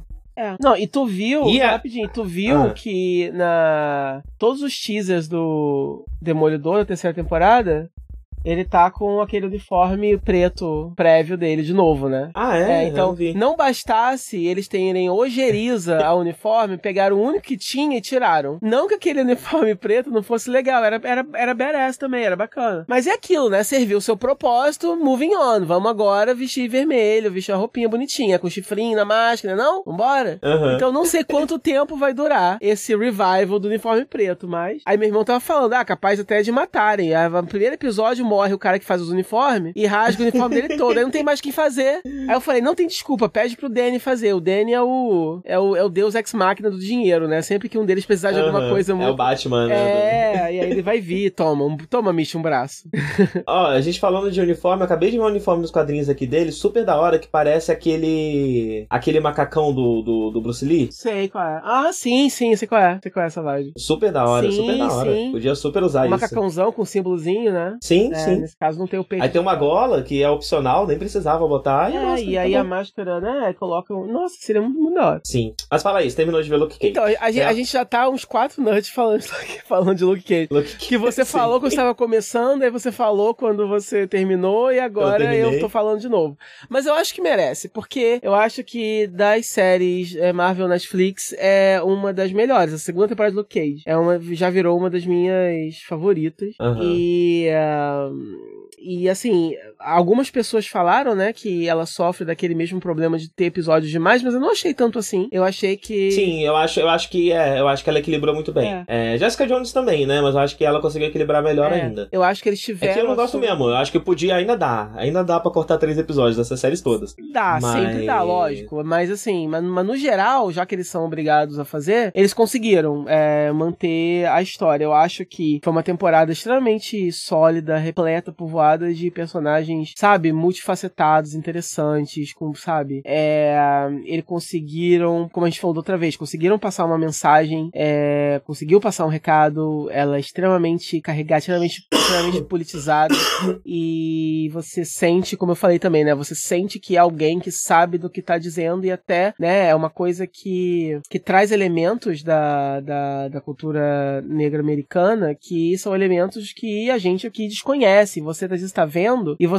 desconhece, mas dá aquele, dá aquele prazer de você descobrir, né, coisas novas, né? Quer dizer, para quem tá naquele mundo deve ser ótimo, né?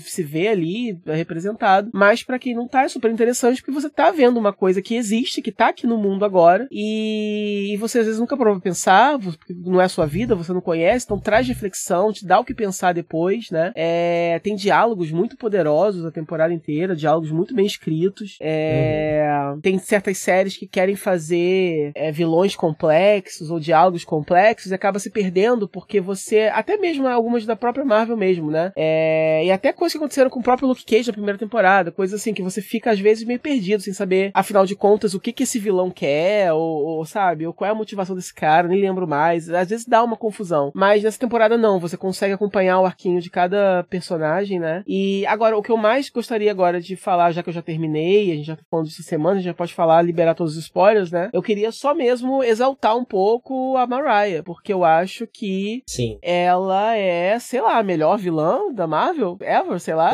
já pode falar isso, né? Uhum. Porque, por, assim, uh, por, por uma simples questão lógica, é uma competição meio desigual, né? É difícil comparar uma temporada, uma, uma, uma personagem que, que, que teve duas temporadas inteiras para se desenvolver, de uma série que é mais adulta, que é mais madura, né? Do, do que com o Ronan Acusador, né? Que teve um Uhum. filme de, de comédia, né? É lógico, é, é desigual. Mas, ah, mas enfim, né? Mas olhando por esse lado, mesmo entre as séries da Netflix, né? Você teve o Rei do Crime no primeiro Demolidor. Ele era considerado um vilão muito bom, ele é, mas eu acho que muito do hype veio do fato de que foi o primeiro, né? Ah, estreou Aham. Demolidor, então todo mundo tava acostumado com aquele tom da Marvel mais farofa, aí veio um vilão que matou um cara com a cabeça esmagada na porra do carro, e você viu sangue, aí você ficou louco, né? E aí, beleza, ele é ótimo. É, e aí, logo em seguida, veio o Killgrave, que, em termos, assim, né, de vilões sobrenaturais, é um dos melhores, porque o, o poder dele é muito ameaçador, né? E Sim. então é uma coisa que te dá muito medo de assistir e tá muito ligado com coisas da realidade, então te pira um pouco. Mas a Mariah, ela é de fato a primeira que é multi é, tridimensional mesmo, né? Ela Uhum. tem diversos lados da personalidade dela, é uma personagem fascinante. Ela e a atriz é maravilhosa também. Eu acho que ela E merecia é uma um personagem prêmio. talhada e construída com uma paciência incrível, né? Exatamente. Você não, não tem pressa nenhuma de entregar essa personagem pra você. Ela só vai acontecendo aos poucos e quando você vai ver, ela já tá lá. Exato, e isso foi muito interessante, porque eu não sei até que ponto isso foi planejado ou não, mas ela começa, ela não é nem a vilã, é, vo- você, você não vê ela na primeira temporada de início como a vilã principal, né? Porque, mesmo porque você tem uma Rusher Ali fazendo aquele, o, o Cottonmouth, e, enfim, a galera já conhecia mais ele, eu pelo menos já conhecia mais o ator, e ele tava ali chefiando tudo, você vai, você, você gravita pra ele como vilão principal. E aí quando rola o twist, né, quando ele morre ela, né, assume e tal, eu confesso que de início fiquei assim, fiquei triste, porque, poxa, eu gostava mais dele, né? Será Aham. que essa, né, a Mariah é legal, mas, pô, pra ser a vilã, né? E aí eles vão, eles vão, e aí tem o Diamondback pra poder dar aquele ameaça mais física pro, pro Luke. E aí essa temporada foi legal, porque, mas, mas o Diamondback também nunca foi tão interessante assim, ele chegou meio nos 48 do segundo tempo, foi, foi uma coisa meio estranha ali, meio, meio, meio, meio enfiada. E eu acho legal a segunda temporada porque vocês, eles conseguiram desenvolver, né? Eles conseguiram desenvolver um vilão, uma ameaça mais física pro Luke Cage, que é o, que é o Bushmaster, e mas um ótimo vilão, né? Também, é, que também tem uma que, que, que não é só uma ameaça física pro Luke Cage, que também tem uma trama, que também tem um background que tem a ver com, né? Com, com, com, com críticas sociais e coisas assim, e, e ligado com a personagem da Mariah também, que é incrível. Enfim, é, todos os personagens são muito incríveis e todas as tramas que eles desenvolveram são muito legais e, e toda a progressão dos acontecimentos é muito interessante também. E você vendo a Mariah gradativamente não só se tornar uma vilã, mas também dar uma pirada também, né? Ela vai ficando cada vez mais Sim, sim. fora de controle. E, e aí, ao mesmo tempo que você vê ela desenvolvendo, você vê o, a galera que é mais ou menos o apoio dela desenvolvendo também. Então você tem a filha dela também, que é um desenvolvimento muito interessante. É, e você tem o Shades também, que cresceu a beça, né? Eu também, eu também cagava um pouco pra ele no começo, né? Na primeira temporada. Aham. E aí. Na primeira temporada ele já cresceu o suficiente, assim, pra mim, mas essa temporada termina de fazer o. É, eles, montar o eles personagem, levam né? até o fim, é, tipo, é bem legal também, e, e é isso, né, e o relacionamento que, que, que a Mariah tem com o Luke, e culminando nesse final que a gente tinha comentado, né, que até dificulta fazer agora um Heroes for Hire, porque no final, o Luke Cage, e eu que eu queria perguntar o que, que você acha desse final, porque eu tive uma, é, uma, uma amiga minha que não curtiu muito isso ter acontecido, é, o, porque no final é isso, né, o, o- a- a- as gangues estão fora de controle no, no, no Harlem, todas as gangues estão brigando pelo controle, então o Luke vê que precisa ter um pulso firme no, no, no centro. A Mariah morreu, e o que, que eu faço agora? E aí o Luke assume essa posição de tentar botar ordem no crime de dentro. É... E aí a série termina nesse tom meio, meio desesperançoso mesmo, porque dá a impressão que o Luke pode se corromper. E na verdade é isso que a Mariah quer, né? Ela deixou o clube para ele, porque ela quer mostrar para ele que é, que ele pode ser igual a ela, né? Que tipo, você tem que sujar a mão. Porque a Mariah até o final achava que tava fazendo uma coisa boa pelo, pelo bairro dela, né? É, uhum. Em nenhum momento ela se vê como vilã. Ela, ela se acha que ela tava ali no lugar de direito dela, lugar merecido, e que ela, ela, ela era necessária pra, pra ordem natural das coisas. É, e aí tem uma declaração do showrunner que ele fala que com esse. Assim, a, a, eu só li esse quote, né? Então eu realmente não sei exatamente o, o contexto total. Na, na entrevista só, só revelava esse quote. Que ele quis mostrar com isso que, que o poder corrompe. Que sempre que alguém chega numa posição de poder, ele é corrompido. E aí isso, é, pra, pra, isso incomodou um pouco essa minha amiga e eu achei meio estranho também, porque eu acho, né, é, é, é, é uma coisa meio pessimista demais, né? Você quer dizer o que então? Que nunca vai ter um, né? Tipo, a gente então não vamos votar mais, não vamos fazer nada, porque sempre, né, sempre que chegar numa posição de poder vai, vai ser corrompido. Eu não sei se é muito útil a gente pensar dessa forma, né? Mas eu achei que, é, tirando o mundo real e dentro da série, eu achei um desenvolvimento interessante sim pro personagem e que, se bem feito, pode render uma terceira temporada ainda mais é, interessante e relevante para os tempos que a gente tá vivendo, né? Sim, com certeza. Eu, eu gosto do que foi feito. Eu acho que, que, que uh, é interessante você ver um personagem terminar em, um, em uma situação que não é exatamente um gancho para uma corrupção, não é obrigatoriamente um gancho para uma corrupção, uh, mas é um mar de possibilidades. Então ele termina. O, o gancho da temporada não é tipo, ah, agora ele vai se corromper. O gancho da temporada é o que, o que vai acontecer agora? para é. onde exatamente isso vai? Como vai ser a jornada dele para lidar com uhum. isso? Como vai ser o equilíbrio entre essas coisas? Como ele vai lidar uhum. com isso, né? É... Então só isso por si só já é muito rico, né? Já é muito interessante. Uh, eu, e eu gosto da decisão é... E sobre essa questão do, do, do, do da, da, corrupção do poder, uh...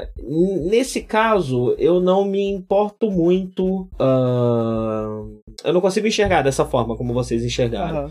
É... Eu acho que é uma discussão que precisa ser, ser, ser, ser feita. É...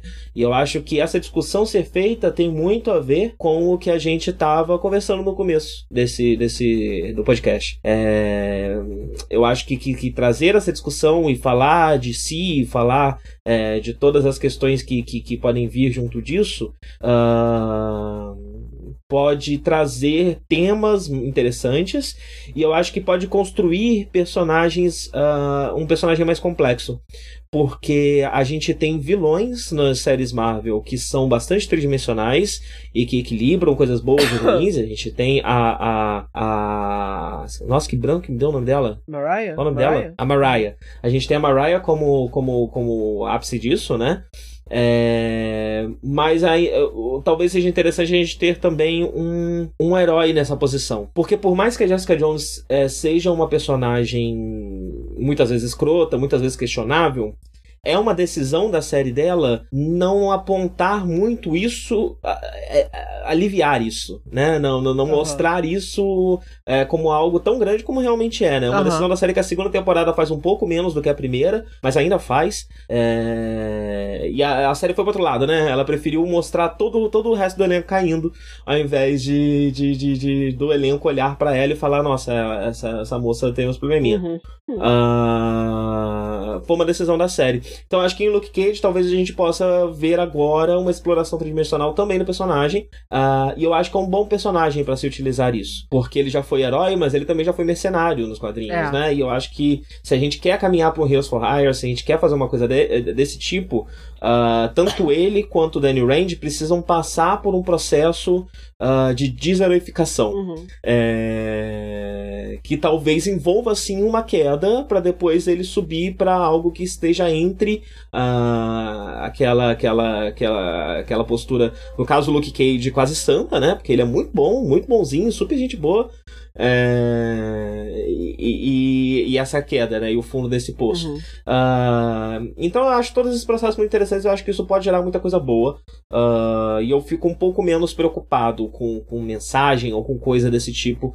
Uh, porque Porque na pior das hipóteses é só uma mensagem desesperançosa. Não é uma mensagem de ódio, não é, é uma mensagem de desesperança, né? É uma mensagem histórica. É, sem contar que e... a gente sabe que eventualmente vai ter, mesmo que o Luke Cage vá fundo no, no lado negro da força, ele vai voltar. É porque sim, a Marvel. Sim, não tem como a gente ter, no, né? Ou, ou a próxima é, temporada, se é a última temporada de Luke Cage. Que o Luke Cage entra pra sua galeria não. de vilões. Então, é. a gente sabe que no final das contas vai ter uma mensagem positiva de redenção no fim do túnel. Agora fica sim, a curiosidade sim. de saber o quão fundo ele vai e o que, que vai ser preciso acontecer para ele voltar e quando isso vai acontecer. Enfim, eu tô bem animado. Eu só queria muito é, que já é, tivesse sido. Eu acho animador isso ainda, mais ainda animador isso tá em Luke Cage, porque essa segunda temporada de Luke Cage começou de um jeito que parecia muito que, até mesmo você falou sobre isso, né? Parecia muito que ia pra essa narrativa de, ah, ele vai ficar muito cheio de si e isso vai causar problemas para ele, né? E aí ele vai ter que resolver Sim. isso. E aí e a série usa esse tema de uma forma muito diferente e trabalha ele de uma uhum. forma muito interessante, muito nova, muito, muito sensível. Uhum.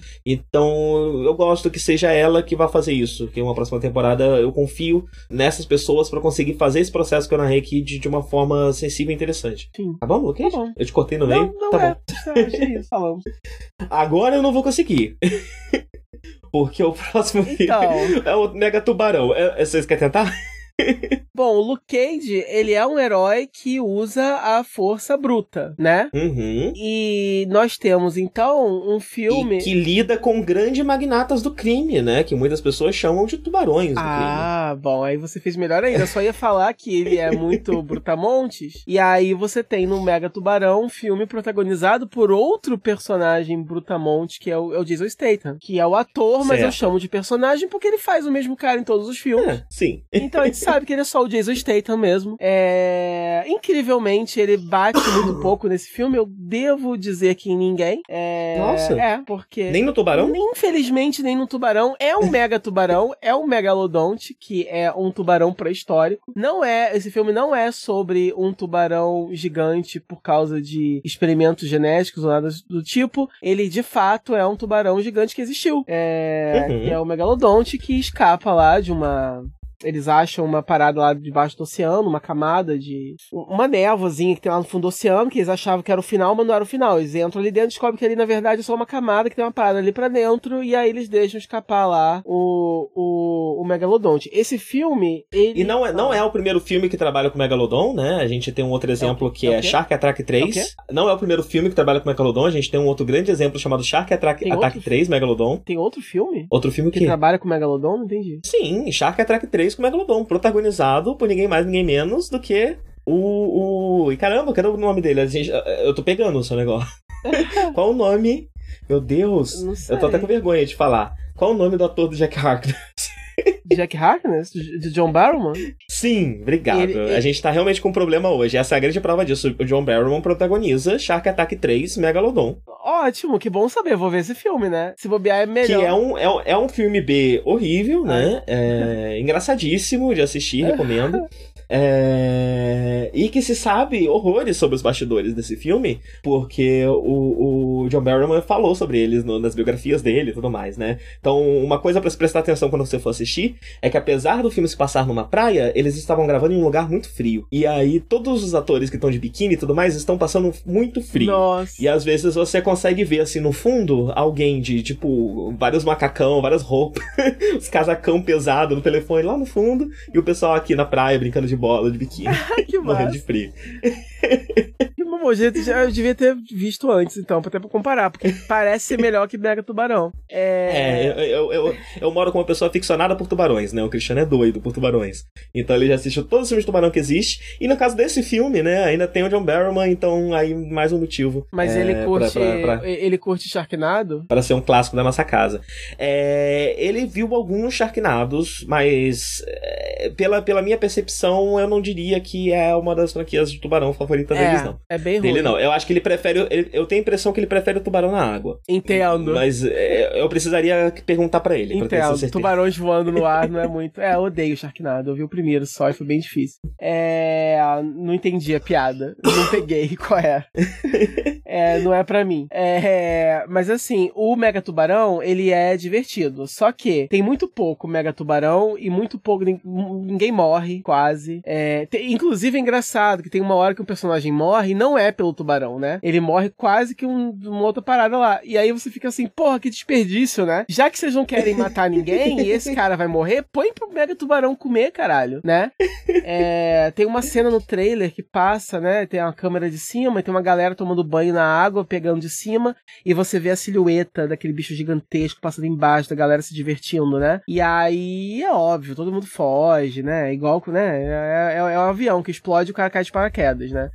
É isso.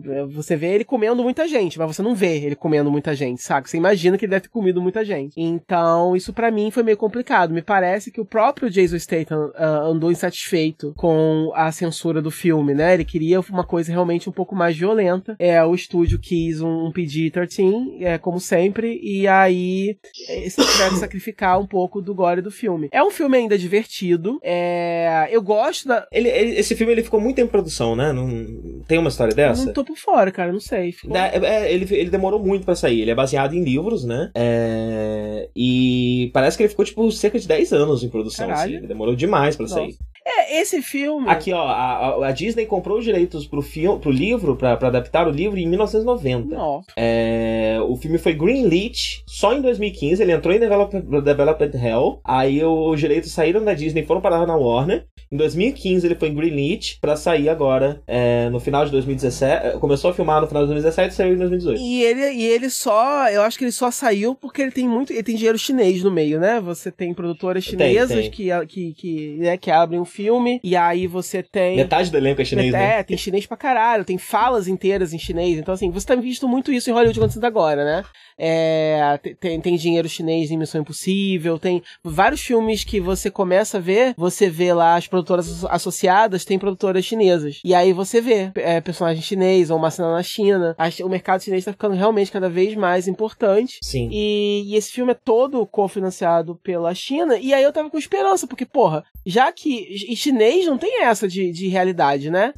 chinês ficar com foda. É tudo, é tudo fantasioso mesmo, seja exato, tudo incrível. E eu pensei que seria assim, mas realmente ele é bem contido. É, o legal dele é que ele tem uma turma de personagens muito maneira, que é uma coisa que eu preciso muito, que esses filmes de. Né, esses filmes que é um grupo de pessoas enfrentando uma criatura, né? É, eu, eu não curti, por exemplo, muito o Alien Covenant, porque é, ninguém é ninguém. Você não sente nada quando ninguém morre, porque nenhum personagem é bom, é todo, todo mundo muito, muito estranho. E aí quando você tem, seja um slasher, ou seja, né, qualquer filme que tem um grupo de pessoas que vai morrer ou que vai enfrentar alguma coisa, é importante que sejam bons personagens para você se envolver e se envolver rápido por eles. Então, nesse ponto, o filme faz um bom trabalho. O Jason Statham é sempre carismático, tem outros personagens legais também. É, tem uma menininha, um chinesinho, super gracinha também, que é né, super legal. É, um, o Tubarão é maneiro também, você tem alguma sequência agora. Você não tem nenhuma sequência realmente de cair o queixo, entendeu? Você tem, por exemplo, uma sequência que o Jason Statham tentar, tipo, na água com o tubarão, meio que enfrentando ele. Eu queria mais isso, né? Eu queria, sei lá, pessoas vestindo, sabe, roupas de mergulhador high-tech, sabe? Com, com jetpack atrás e enfrentando o tubarão. Sei lá, eu queria. Eu queria coisas assim. E queria ver mais gente morrendo também. Então eu acho que é um filme que tem, tinha muito, tinha todas as cartas na mesa para ser uma delícia. E não é. Ele é só gostosinho, entendeu? Mas faltou um tempero. É. Então, é... traga aqui algumas informações aqui que, eu recebidas no meu teleponto. Uhum. Uh, o Cristiano viu todos os Sharknados. Ah. Ele de fato prefere os seus tubarões na água. Uhum. Uh, apesar de que eu acho que qualquer água tá valendo. Porque eu lembro que ele viu um filme que era tipo um shopping que era inundado por um tubarão. E aí tinha um tubarão lá dentro do shopping caçando as pessoas.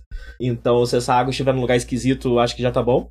O negócio, uh, negócio é ter água. O nome do filme é Bait, esse nome desse filme que eu acabei de falar. Ele me avisou aqui. É... E ele falou que existem outros, vários outros filmes que, que, que trabalham com Megalodon. Um deles é a franquia Mega Shark. Eu não sei se você conhece. Não. É... Que ela é composta de quatro filmes: Mega Shark versus Giant Octopus, Mega Shark versus Crocossauros, Mega Shark versus Mecha Shark e Mega Shark versus Colossus. Sei lá, que é um Colossus. Uh, e também tem um filme italiano com, com Megalodon. Uhum. É, e aproveitando que eu tô falando do, do, do, do, Cristiano, o Cristiano viu esse filme no cinema. O, o, o Mega Tubarão, né? O The Meg. Ah. E, e uma coisa interessante que ele falou, é, enquanto especialista de tubarões, de filme de tubarão, é que o filme faz diversas homenagens a franquias de filmes de tubarão, a filmes consagrados de tubarão, desde Jaws até o Shark Attack 3, Hum. é, Megalodon. E tem diversas e diversas diversas homenagens no filme a, a filmes de tubarão. Então, talvez ele seja um filme para pessoas aficionadas por filmes de tubarão mesmo.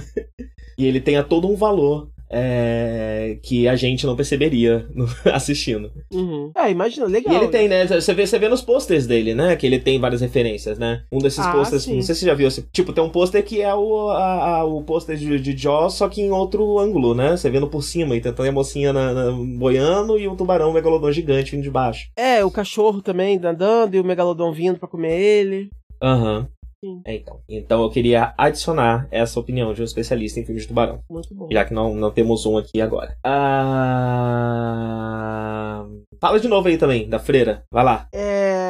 Bom, ah, eu tinha colocado a freira aqui, mas pra encher linguiça mesmo, porque eu achei que a gente ia falar pouco, né? Como sempre. A gente não- É, nunca fala pouco. É, nem vale a pena é, me perder muito tempo com a freira, é uma bosta. É. Aquele filme do, do, do, do, do, do, do pôster cortado, né? É, eu acho, não sei. É, Ele é rasgado, daquela assim. franquia de filmes de. É, ele é daquela franquia de filmes de terror que tá tendo vários? Invocação do Mal, do Annabelle e tal. Isso. É, porque basicamente é. É. isso. Invocação do Mal, você tem. É, é baseado na história. É, desse casal que existiu, que são. Existe, né? Existiu, eu tô matando os caras. É, é a Lorraine e o Ed Warren, que é um casal de detetives aí. é, são, são os irmãos Winchester, só que é um casal. E. E o que acontece, e eu gosto desse conceito, né? Então. Ou seja, igual os irmãos Winchester? Ou é, né?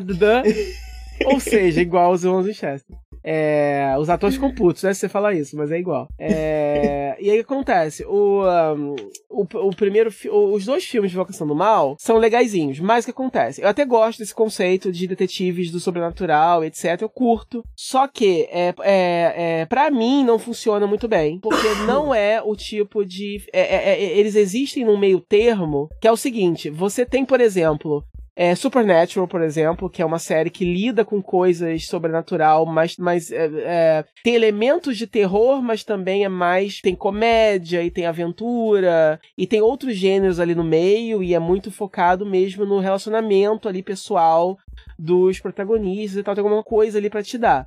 E você tem os filmes de, ter de terror que são é, aqueles mais sofisticados, que são assim, que, que, que, que constroem um clima, que te sub, né, que, que, são mais imersivos, que do começo ao fim é uma experiência, entendeu? Que vai te deixar mal, vai te deixar deprê, vai te botar pra pensar, vai te deixar meio Inclusive tem um perturbado. filme desse que eu tô pra ver, que eu vou ver em breve, se chama Hereditário. É ótimo. É... Você viu já? Eu vi, não sei porque eu não falei disso, não, ao invés de falar da freira. Então, eu- mas eu devo assistir, tipo, logo agora. Então. Eu vou guardar. Não sei se até o próximo Nerd eu lembro. Eu vou tentar. É, não, vou, vou guardar porque eu tô pra rever também, porque eu só vi uma vez no cinema, eu queria rever com o Ah, pessoal beleza. aqui, com meu irmão e tal, então a gente pode depois, fica pro próximo. A gente tenta comentar. Esse, então, esse é um desses filmes, né, como ah, Um Lugar Silencioso, por exemplo, ou Get Out, ou todos esses. É... A bruxa, né? Já que a, a gente bruxa, é, enfim, lá atrás, o Exorcista, é assim, quer dizer, não são filmes que. E aí você tem esses filmes que são aqui, aquele terror pipoca, que é filme de terror feito pra dar é, jumpscare mesmo, só, né? Você, você tem os personagens, você tem um fantasma, e esses filmes pra mim funcionariam mais se eles pendessem. Uma, eles tinham pra mim que pender ou pro lado Supernatural ou pra um lado mais a bruxa, entendeu? Um desses lados tem que pender. Do jeito que eles existem, pra mim não funciona muito bem. Por quê? Eles. Fun... É medroso também, né? Oi? É medroso também, né? O quê? Eu? Não, a série é med... Os filmes são medrosos. Sim, então, Eles- é, é. Eles são galhofa, né? Eles são coisas, mas eles não, não atravessam uma linha que eles poderiam atravessar. Exato. De exagero, de. Exato, então eles não vão eh, eles não vão de vez nem para um lado nem para o outro. Esses filmes são extremamente populares, a galera ama. Então nesse caso, é porque geralmente eu dou, eu dou minhas opiniões sobre as coisas como se fosse a verdade absoluta, né? Isso mesmo é fato, não é minha opinião não, tá? Esse negócio é ruim mesmo. Nesse caso eu vou ser mais humilde e eu vou admitir que só não funciona para mim mesmo, porque todo mundo ama. Então, né, ué, vou tirar, ué, é fatos, né? São franquias bilionárias, eles gastam nada com esses filmes e, e lucram muito. Então Eu não gosto de nenhum filme que me assusta com barulho. Eu tenho pavor de filme que me assusta Mas é com que tá, barulho. nem o barulho E quase mais todos tá esses assustam com assustando, barulho. entendeu? Né, né, nem o barulho Ah, mais no cinema. No, então, no cinema não vejo, porque no cinema não adianta. Eu sou aquela pessoa que vê o cachorro vindo, sabe que o cachorro vai latir, e aí quando ele late eu me assusto. Ok, então realmente não é pra você. Eu, eu, eu me assusto demais com barulho. É. Daí esses filmes eu fico buscando nesses filmes alguma coisa que, então, por exemplo, Invocação do Mal eu acho mais legal do que Sobrenatural, porque Invocação do Mal você tem a dinâmica do, do, do casal caçador de fantasmas, isso eu acho maneiro, eu fico buscando essas coisinhas, entendeu? Mas no geral, eles sempre terminam enfrentando os demônios em CG muito exagerados, sabe? E aí não é assustador isso para mim, sabe? Eu ver um fantasma em computação gráfica, isso não é assustador para mim. É... Isso funciona para mim se é uma aventura, se é caça-fantasma, se é, sei lá, se é Supernatural. Mas mas num filme que é para causar medo é, e que não faz mais nada além de tentar te provocar medo, se ele não te provoca medo, ele acaba sendo uma experiência vazia e frustrante. E é o que eu uhum. saio desses filmes, né? Ele tenta me assustar do começo ao fim com o jumpscare e, e fantasma em CG. E nada disso me assusta. Assusta muitas outras pessoas. Tem pessoas realmente que são muito impressionáveis, que realmente saem mal do, do, do, do, do, do cinema, que realmente não pode ver, que realmente tem crise é, e eu respeito isso. Então, é, são filmes que fazem certo para algumas pessoas é, e errado para quem sai passando mal, né? Enfim. Mas, mas enfim, cumpre a missão que é de, de causar mal pro público. É, uhum. Mas, no geral, não funciona para mim. E A Freira é um, o mais novo spin-off desse universo. Então, eles, é, eles têm o caso da Annabelle, que é mencionado no primeiro filme. Aí depois a Annabelle ganhou, ganhou um filme, ganhou dois filmes. E aí a Freira, essa, essa, esse fantasma, esse demônio chamado é, Valak, que se apresenta nessa forma de freira, é o vilão vilão, é o vilão, a vilã, né, no caso, da, da, do segundo filme, do Invocação do Mal 2. E aí, obviamente, fizeram um filme. É, e é isso, é só uma coleção, e assim, é, só que esse é engraçado, porque esse tá fazendo uma fortuna na, na, na, bilheteria, mas por algum motivo, ele tem sido, dos filmes Invocação do Mal, ele tem sido o que tá sendo mais mal falado, assim. Mas, a uhum. crítica não tá curtindo, no geral, o público tá, tá, tá pelas internets aí tá, tá falando mal e tal. Todo mundo tá ainda assistir a si mesmo, mas ninguém tá gostando. Eu não sei por que, que ele é pior do que os outros, pro público. Para mim é tão ruim quanto. É... então, assim, eu não, realmente não sei. É, mas é isso, ele, ele, ele tem um climão, ele é muito bonito visualmente, muito lindo. É, ele se passa nos anos 50, numa abadia, na, na, na, naqueles países que faz muito frio, que eu sempre falo, são aqueles países que só aparecem em filme de espionagem e de terror, né? É, uhum. Sei lá, Polônia, sei lá, uma parada dessa. E, e aí tem essa abadia uma construção gótica imensa e tal, e tem as freiras, freiras reclusas lá dentro. E aí começa o filme, né? Uma freira se tem uma experiência com a uma das freiras do convento tem uma experiência lá com esse demônio e enfim se mata. Acham o corpo dela e aí vai para esse convento a turminha que é formada pelo padre que o Vaticano manda, é uma freira, é uma noviça que ainda não fez seus votos, uma noviça meio cética que que, que cética não, né? Eu queria que ela fosse, na verdade, seria muito mais interessante. Ela é só a questionadora. É, mas seria mais legal se ela fosse mais cética. É, vai ela e vai o carinha, é, é, é, é um carinha meio, meio alívio cômico, meio, meio charmosão, assim, aquele típico, é, é, enfim, o mulherengozinho charmoso, que é o cara que acha inicialmente o corpo da freira, né? E que morre. E aí eles são a nossa turminha, eles são a turminha Scooby-Doo que vai enfrentar, que vai investigar o castelo e achar a freira. Poderia ser muito interessante, de novo, se eles fossem até o final e se tornasse um episódio de Supernatural, entendeu? Ou se, ou se fosse uma continuação da, da, das caça-fantasmas, seria incrível também. É, como filme de terror não é bom. É só vários clichês, meio, meio vários clichês meio, meio, meio, cansados, meio repetitivos. É logo na sequência de abertura, por, só para ilustrar, né? Na sequência de abertura tem a primeira cena, vem a freira assim se deslizando pelo corredor e vai apagando as luzes, se não me engano. Aí tem uma cruz na parede, né? Tá me ouvindo? Tô, tô sim. Aí a cruz vai virando de cabeça para baixo devagarinho e pega fogo. Sabe? Sério? Sério? Que você tá ganhando. Né? Você tá escrevendo isso? Você, tá, você tá ganhando dinheiro para fazer o mínimo de esforço possível? Mesmo? Você tá me entendendo? Não é um filme esforçado. Alguns dos uhum, filmes dessa uhum. série são esforçados, pelo menos. Se esforça um pouquinho é, mais. Esse né? filme é esforçado no quesito assim, direção. Porque realmente é uma direção elegante, eu achei. É, a fotografia é bonita, tem uns quadros elegantes, ele consegue filmar a de uma forma é interessante, perturbador e tal. Até compararam ela com, com, com Marilyn Manson, né? Ela parece Marilyn Manson. É, não deixa de ser interessante, mas podia ser muito mais. Se os personagens for, assim, né? Se os personagens se, se a freira, se, se, fossem, fossem um pouco maiores, né? Se a freira fosse mesmo uma freira cética, uma parada um pouco mais desafiadora, seria legal, seria uma coisa diferente, daria um temperinho a mais. Se esse padre fosse um pouquinho menos padre exorcista genérico de filme que a gente já viu em todos os filmes, entendeu? Se tivesse algum traço de personalidade um pouquinho mais distinto que separasse ele, que destacasse ele. O outro carinha até, até que é ok, assim, é o, é o arquétipo do mulherengo, mas até que é ok. É isso. E se morresse mais gente, né? Porque nesses filmes de terror ninguém morre, né? Eu não entendo por que, que ninguém morre. Ninguém morre. Número de pessoas é mortas é em Invocação isso. do Mal 1, nenhuma. Ninguém. Zero, dois, ninguém. Annabelle, ninguém. Ninguém morre. Ninguém morre. Ninguém. A única pessoa que já morreu, Eva, é a velha lá, exorcista lá da A Caça Fantasmas de, de, de Insidious, que é, que é sobrenatural, que é da mesma produtora e dos mesmos criadores. Então é tudo, tudo, tá tudo em casa, né? É, não é o mesmo universo, mas tá tudo em casa. E aí uhum. a velha morre no primeiro filme e ela fica voltando em todos os filmes. Ou ela é um fantasma, ou o filme é uma prequel quando ela tava viva ainda, né? Quer dizer, a única pessoa que morreu em todos esses filmes, eles não deixam morrer, né? Então eu não entendo, eu não gosto de filme de terror que ninguém morre, entendeu? É muito esquisito. Eu sou bem categórico. Tá no, né? Tá, tá, no, tá no primórdio do, do, do gênero, né? Né, gente? Tem que morrer, caralho. Morre alguém, gente, que não seja, que não seja NPC. Os NPC morrem tudo, né? Mas eu quero ver um protagonista. Por favor, me dá um protagonista para morrer? Um uhum. ou dois, melhor ainda, uns dois. Melhor ainda, todo mundo. Imagina, né? e a forma. Morre os Winchester aí, né? Ou o pessoal que, que, que, aparece em todos os filmes morre no filme, um deles. Winchester. Você não falou que no Invocação do Mal tem um casal? Sim. Ninguém morre, eles não morreram. Então, morre. Então, mas imagina, se Ah, sim, seria poderia, seria legal, né? Morre alguém, morre, né? mas o, o, legal é que a forma. É que eu queria muito só te contar, né? Mas vai ser spoiler.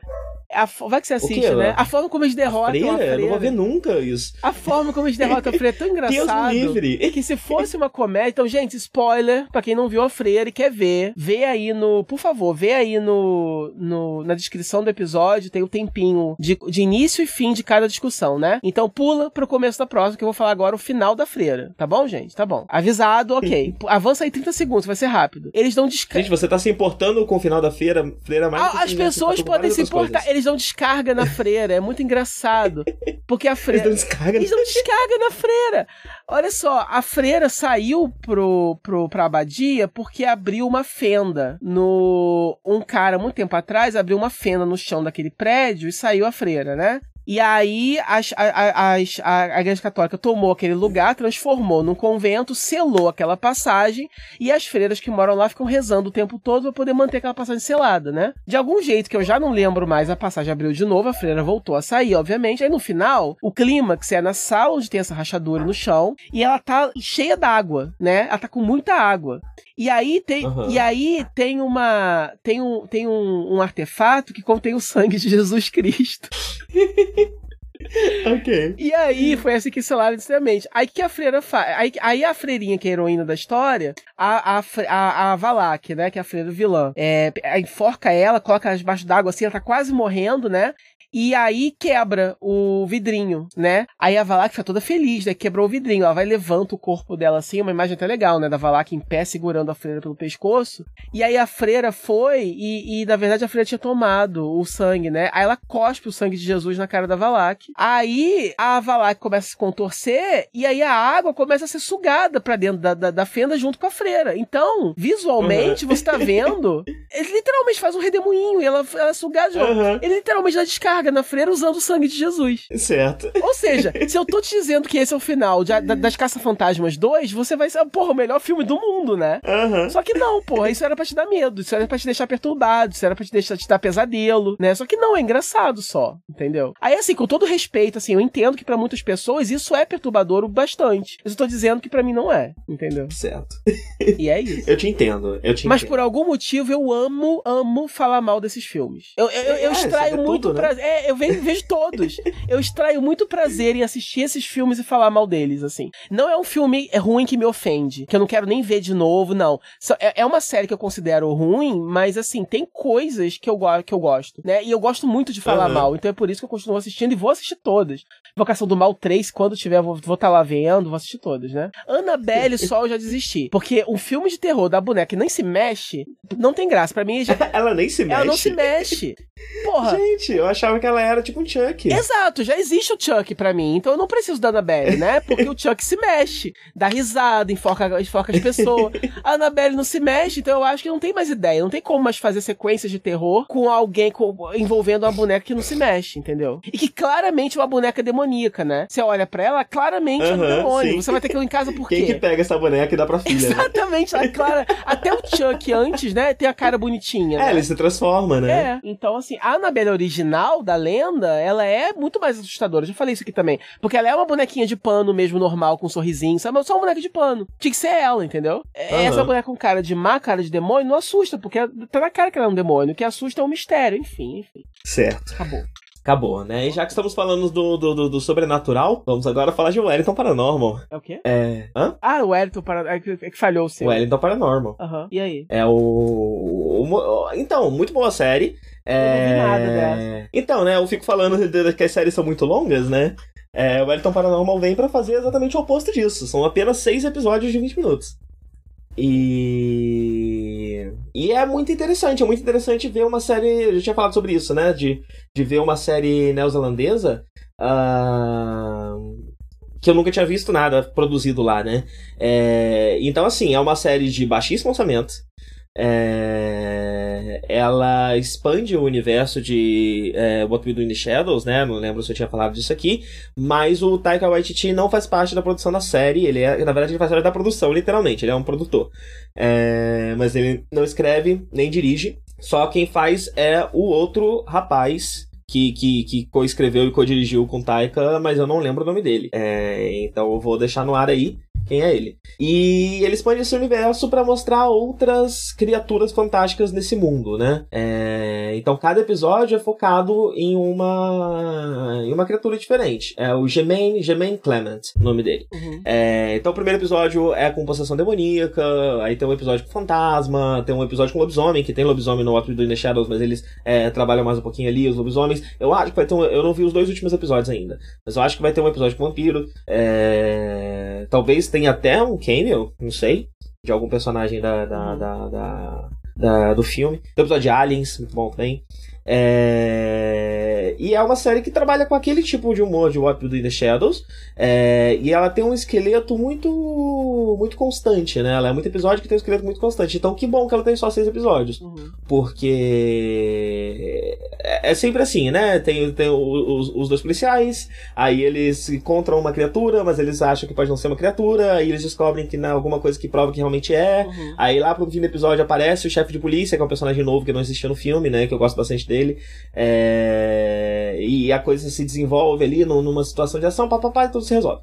É, todo tem um esqueletinho muito, muito, muito claro ali, né? É, então, se, se a série fosse muito longa, eu acho que isso poderia ser cansativo. É... Mas então ela acaba sendo um, um, complemento, né? É um jeito de você ter um gostinho de, de, de, de, de What We Do in the Shadows enquanto a continuação, a continuação não sai, né? Uhum. É... Mas é isso. é isso. É engraçado você você viver num lugar, deve ser muito bom. Eu invejo muito os neozelandeses, porque você viver num lugar onde a grande piada é que a polícia não tem nada para fazer, porque é tudo muito bom e tudo muito ótimo. é... Deve ser muito bom, né? Deve ser maravilhoso. E. Mas é isso, é isso. O Wellington, no caso, não é um moço. O Wellington é uma cidade lá na Nova Zelândia. Sim, sim. Eu vi o trailer, né, dessa série, eu não sabia que já tinha saído. E aí você falou, daí, tipo, eu queria ter visto alguns episódios, pelo menos, pra poder falar aqui, mas não rolou ainda. Mas eu quero ver. Ela saiu rapidinho, né? Um ela começou em eu confundi um pouco. Ela começou em julho e saiu um episódio depois do outro, então acabou. É, não, é, é porque. É porque. Não, porque e também, tipo assim, é uma série neozelandesa e tal, então fica mais. É mais difícil você achar, até pra baixar e tal, fica mais perdido, assim. É porque eu tava confundindo com o remake americano que vai ter do. Que vai ser uma série de TV, né? The é, é. Que, que... E vai ter a continuação do filme também. Ou pelo menos está prometido a continuação. É, mas se desde sempre, né? Não sei se. Bom, agora Sim. que o Taika tá mais famoso e tal, de repente ele consiga. É, mas Sim. é, tipo, o trailer é bem interessante. Eu gosto muito do estilo de humor, essa coisa mockumentary. Inclusive, tem uma um outro filme dele, né, que ele fez antes de eu tô querendo ver também. Que é o mesmo esquema, que é o Hunt for the Wilder People, ou Wilder People, não sei como pronuncia. Mas é isso, eu acho que é a mesma, é a mesma vibe. Mockumentary, com, com, com coisas sobrenaturais, coisas assim. Até já baixei e tá na minha fila aí pra ver. Legal, eu tô bem, legal. bem sedento, assim, pelo trabalho dele, assim, né, depois de Thor. É... Ah, só uma coisa que eu não falei sobre, né, também é interessante como, apesar dele usar, deles usarem criaturas clássicas, né, ETs e tudo mais, é... rola sempre um twist. Eles sempre conseguem, assim como no filme, né? Eles conseguem encaixar essas criaturas em uma situação que, além de ser cômica, ela também é criativa, ela também é interessante. É... E, e, isso tá ali em todos os episódios. Às vezes, até na forma da criatura, o episódio da alienígena é muito assim, né? É, às vezes na, na, no local onde a criatura está, na, na, na situação mesmo. É, então esse elemento também tá lá. Também tá lá. Então é o tipo de coisa que, que não é problema ser mais do mesmo, né? É, não chega a cansar, é divertido, é interessante e eu gostei. É divertidinho. E aí, para fechar, você queria comentar um pouco sobre Doctor é, Who, né? Saiu é, um, teaser e uma data, né? Finalmente. É, já. Pra estreia da temporada. É, vai, vai. Algumas. Só algumas, alguns comentáriozinhos gerais, assim, só pra poder ir aumentando o hype. Há tempos que a gente não fala de Doctor Who. Falta menos de um mês, né? É, então tá chegando. Vai ser, tipo, né? Então Natal chega mais cedo esse ano. E Doctor Who agora vai mudar pro domingo, não vai ser mais sábado. É, vamos ver aí, né, o que, que vai acontecer. É, eu acho que a BBC tá tão corajosos, né? Porque estão apostando em tanta mudança ao mesmo tempo, né? Porque você tem uhum. a mudança de showrunner de doutor, que por si só é uma grande mudança, e aí o fato de ser uma doutora agora, e agora vai mudar o dia também, quer dizer. Tem vários companions, né? É, uma, uma grande série de mudanças, eles realmente querem apertar o reset com força, né? Então, algumas coisinhas assim que pipocaram que eu achei interessante é, ultimamente, que tem surgido, é, é isso, tipo, é, é bom, comento com confirmações, né, que o Chris é, Chibnall deu de que é, realmente nós não vamos ver é, mais personagens antigos, né, então, coisa que a gente já sabia, né, obviamente, então, é, não, sem River Song, não vai ter Missy, não vai ter é, a Paternoster Gang, que o povo, né, sempre pergunta, né, eu mesmo gostaria muito de ver de novo, é, uhum. não, não, realmente, não, ele falou que não vai rolar, é, detalhe que ele não falou nada sobre o Jack Harkness, então, né, deuses cruzados, vamos ver. É, né, enfim, tomara. É, ele comentou também que vilões é, clássicos vão tirar umas férias, então provavelmente a gente não vai ver nem Daleks, nem Cyberman. Nem Mestre, provavelmente. Nem, é.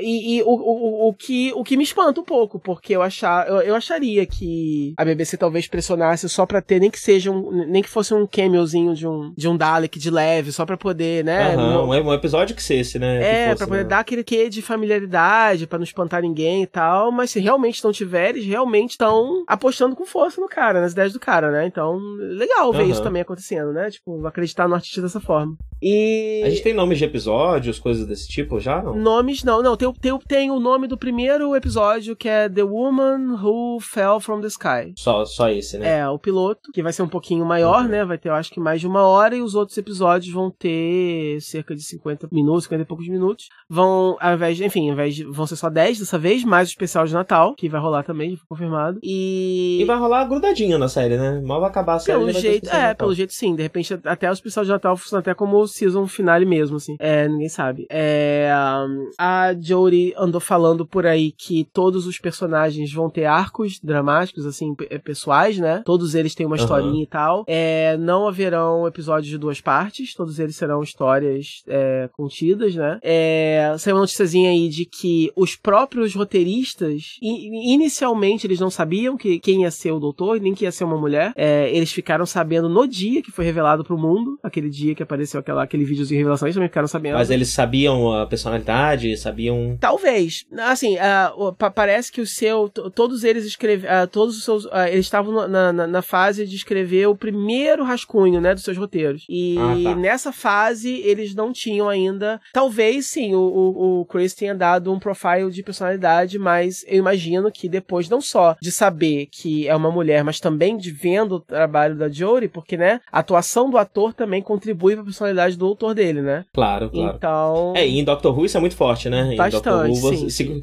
Normalmente se contratam atores, não só pro Doctor como pros outros papéis, que são atores que somam ao personagem, né? Exato. Então. E. E aí, e aí o interessante é ver o time de. Porque assim, são 10 episódios e tem cinco escritores anunciados. E o povo tá é, especulando mais ou menos como deve ter sido essa divisão de trabalho. Aí falou assim: bom, isso quer dizer que o Chris vai escrever sozinho cinco episódios, né? É bastante. É, houve mesmo esse rumor de que ele escreveria realmente bastante da série. Não seria só, tipo assim, o começo e o final, nem nada. É, mas começaram a falar também, bom, algum dos escritores pode escrever mais de um episódio. E, mas de uma uhum. forma geral, tem se especulado bastante que a, o time de escritores, ao invés de ser aquele, aquele formato tradicional do escritor freelancer, né, que eles usam, que tem, né, aquele escritor trabalha individualmente com o showrunner, ele pode dar uma ideia, ou então o showrunner dá uma ideia para ele, e, e aí eles desenvolvem juntos ali, depois o... o, o... Eles estão trabalhando mais com a Writer's Room mesmo. É, como se fosse, né, chegou a rolar um boato que rolaria uma Writer's Room mesmo formal, e parece que não rolou, é isso mesmo, mas é, aparentemente, né, talvez a gente saiba mais informações disso quando a série estrear, mas aparentemente rolou um trabalho mais colaborativo do que o normal, os demais escritores ajudaram mais em todos os episódios, ou no arco geral da série, digamos assim. Eu acho que todos eles pesaram um pouco. E é interessante o time de escritores em si, porque tem bastante diversidade também, né? A gente ficava naquele papo na época do Moffat que, ah, não chama mulher para escrever. Bom, dessa vez nós temos dos cinco, ó, são duas mulheres, né? Tem essa Mallory Blackman, que é uma escritora negra e que já escreveu para Doctor Who antes. Ela escreveu um daqueles contos do. aquele livro que saiu de 12 Doutores, 12 Histórias. Sei. Uhum. Ou era 11, acho que era 12 já. E aí ela escreveu um daqueles. Teve o 11 e depois saiu o 12, né? Que era o mesmo é... livro com um a mais, eu acho. Se eu não me engano, assim. deixa eu ver aqui na minha, na minha cola. Ela escreveu a história do. do Sétimo Doutor, o conto é dela. Do sétimo. É. Eu li, mas eu não lembro muito bem. Daí... Quais que eu gostei mais, quais que eu gostei menos. Eu lembro que eu gostei bastante do primeiro e tal, mas não lembro do sétimo. É, também não, mas a, a sinopsezinha que tem aqui no, na matéria que eu li é, parece bem interessante. Vou até reler. Porque me parece, essa história que eu já li me parece muito legal. Então vou ler de novo, que eu não lembro. É, aí tem uma outra chamada Pete Mata é, eu acho que eu acho que é McTay que se fala sobre o nome dela. E ela também é, é uma fã do, do Doctor Who e também já trabalhou ligada é, indiretamente, e, aliás, diretamente, né? Nunca escreveu pra série, mas já escreveu, tá aqui dizendo que ela escreveu material pro, pro, pro, pro pros DVDs de Doctor Who. É... é... bem raro, né? Chamarem roteiristas que nunca tocaram em Doctor Who antes, né? É, não tem. Os outros, os, os outros, é, só, só essas duas, eu acho, tem, já tem uma história prévia com o Doctor Who. Porque aí. Ah, de, é, de, dessa, dessa é, Writers Room é, agora? É. No caso, essa outra que eu tô falando, ela, ela só escreveu material promocional. Ela, é, booklets, é, nota de rodapé, sei lá, coisas assim pro. Ah, pro, sim. É. Uhum. E escreveu uma sketch também sobre para promover uma, um lançamento envolvendo o Quinto Doutor. E aí você tem um, um, um indiano chamado Vinay Patel, é, e ele é estreia na, televisão, aparentemente ele só faz é, é, teatro e cinema, e fez um, um filme que é famosinho aí, aparentemente, chamado uh, The Murder of Something, deixa eu ver qual que é o filme dele. Enfim, é um filme aí que foi muito famoso. É, tem um cara chamado Ed Heim, que trabalhou em Skins, e foi premiado pelo episódio Skins que ele escreveu, então pode ser interessante interessante isso também. Vocês estavam comentando, né, sobre como o Chris Chibnall foca em, em personagens, em relacionamentos, né? E Skins uhum. é uma série toda sobre personagens e relacionamentos, então talvez possa ser um episódio, né? É, Sim. Né? Ele pode ajudar a contribuir nesse, nesse, nesse aspecto. E eu acho que é só, faz todo mundo, eu acho, né? É sim, o próprio Chris Chibnall, né? É, ah, e tem uma, e tem, e tem uma, uma é, Joy uh, Will Wilkinson. Wilkinson, que eu acho que é uma moça, né? Aqui não diz. É uma moça, uma moça. Ser. Dê uma olhada aqui, é uma moça Ou assim. seja, três escritoras, ou seja, de cinco, três são, são, são mulheres. E aí você tem três mulheres e três homens, né? Contando com Chris Chibnall. Então, e, e uma variedade grande aí de, de. em termos de etnias também e tal. E dos diretores. Você, contou errado, não? Hã? São duas mulheres. Hum. São duas mulheres e quatro homens. Não, mas a- tem a tem a tem a, a Mallory, que é mulher. Ah, a Pete é uma moça? Pete é uma moça também, não é? Não, Pete é um cara. Cara. É, Ai, errei então. Pete é um cara. É- Pete É McTavish que, é um tava, é cara. É tava escrito, tava escrito Pete aqui com a foto de uma mulher em cima, eu achei que fosse, até achei, pô, que legal que uma mulher chamada Pete, mas não, Não, não, um cara. Ah, então tá. Mas é isso. Então ele escreveu muito material promocional pra Doctor Who. É... E bom, bom, bom, mas é isso, é bem diverso. E diretores também, eu não sei o nome de diretores, tem diretoras também. Tem uma Sally uh, Something, com um sobrenome bem complicado, não vou saber pronunciar. Uh, Abrahamian. é, é Jamie Childs. Jennifer Ferrou, Não sei, moça. pode ser homem ou mulher, mas a Jennifer com certeza é mulher. Sim. O Mark com certeza é homem e, e Jamie pode ser ou Jamie ou a Jamie. Eu acho que é o Jamie, né? Deve ser. Eu Porque. tô olhando no Google enquanto isso. É, deve ser, não sei. Mas que É um rapaz. É um rapaz. É um rapaz. Bom, mas só pra dizer É uma- que foi tão difícil por tantos anos, né? Foi aquele sofrimento pra ter uma mulher escrevendo Doctor Who quando tinha era uma, era notícia. Agora tem, agora tá começando a mudar, que bom, né? É, Sim, sim. então- E é, é um, um hate de quase 50%, né? No caso dos diretores, é 50, são 50%, É. pelo menos dos anunciados. É, E dos roteiristas é quase, é. né? E. Se a gente tirar fora o Kushib, né? É, não, assim, eu só queria dizer que isso, com isso tudo, a conclusão que eu tiro é só isso. Eu tô tranquilo, porque definitivamente Doctor Who tá em boas mãos. É. Né, o, o, o Chris Chibnall, ele é um cara, assim, nitidamente preocupado. Eu já tinha falado, né, antes com, sobre a terceira temporada de Broadchurch, que me mostrou isso muito forte. E agora, mais do que nunca, vendo a preocupação dele, né, na frente das câmeras e atrás das câmeras, em, em, em, né, em dar espaço, em mostrar diversidade, em tratar desses assuntos. É... E, logicamente, acima de tudo, criar uma, uma, uma coisa divertida pra gente assistir, porque ele é um escritor super talentoso. Então, eu tô muito tranquilo e feliz, assim, sabendo que a gente vai ter uma série que. que talvez não tenha um monte de coisa errada pra gente ficar brigando, entendeu? Talvez a gente possa falar de Aham. Doctor Who sem ficar brigando pela primeira vez em anos. Olha que delícia que vai ser. Sim. Eu amei o episódio, Já aí você, eu Sim. também. E todo mundo amou. Imagina que, que se fosse assim, que legal, né? Vai ser ótimo, tomara. Sem eu precisar ficar passando pano pras, pra- pras besteiras e ponderando. Não, mas peraí, não é bem assim, mas nem todo homem, mas nem todo mofá. Sim, vai ser ótimo, tomara. Então eu tô muito confiante, né? Que a gente vai concordar em Doctor Who pela primeira vez em cinco anos, sei lá. Pois é. Acho que é isso, né? É isso. Encerramos esse nerd? Acho, será? Eu acho. Eu acho que encerramos. Acho Eu acho que ele foi menos longo do que a gente tá achando. Foi, é, foi. A gente tá com essa impressão que a gente tá aqui há muito tempo, mas nem faz tanto tempo assim. É, foi, foi tranquilo, que rolou uma pausazinha, uma pausazinha foi rápido também. Foi du- du- duas horas e meia. É, A gente tá duas horas e meia gravando. Tá ótimo. não, tô gravando. Então é isso. Tchau, tchau. Live, gente. É, tchau. Até a Tchau. próxima. Quer falar mais alguma coisa? Não, eu acho que é isso. É, eu Não? desejo aí uma boa. Tem que ser agora, senão só mês que vem. É, busquem conhecimento. Ah, o, o, Então é essa peraí, o próximo Nerd vai sair depois das eleições? Ah, não sei quando vai ser as eleições. Sei lá. Acho que não. Final Acho de que não. outubro, né? É Sai algum Nerd. Tem, tem Sei lá. esse, ainda sai mais um antes, né? Só pra dizer. ele- Eleições 2018 ah, começa 7 de outubro, né? E depois tem é, segundo. Hum. Vai ser, vai ser ao longo de, de outubro, então eu diria Não, o dia da votação, o- pô. É um dia só. A gente vota um dia só, cara. Não, eu sei, mas tem segundo turno, né? Ah, não, mas não, vamos por partes, né? Primeiro turno também é importante. Então, assim. ca- Então, Ah. o próximo Nudge vai ser depois do primeiro turno. Ah, então, E galera. antes do segundo turno. Vai ser entre os dois. Então, galera, vou contar pra vocês uma coisa. É Ciro 12. A gente não se.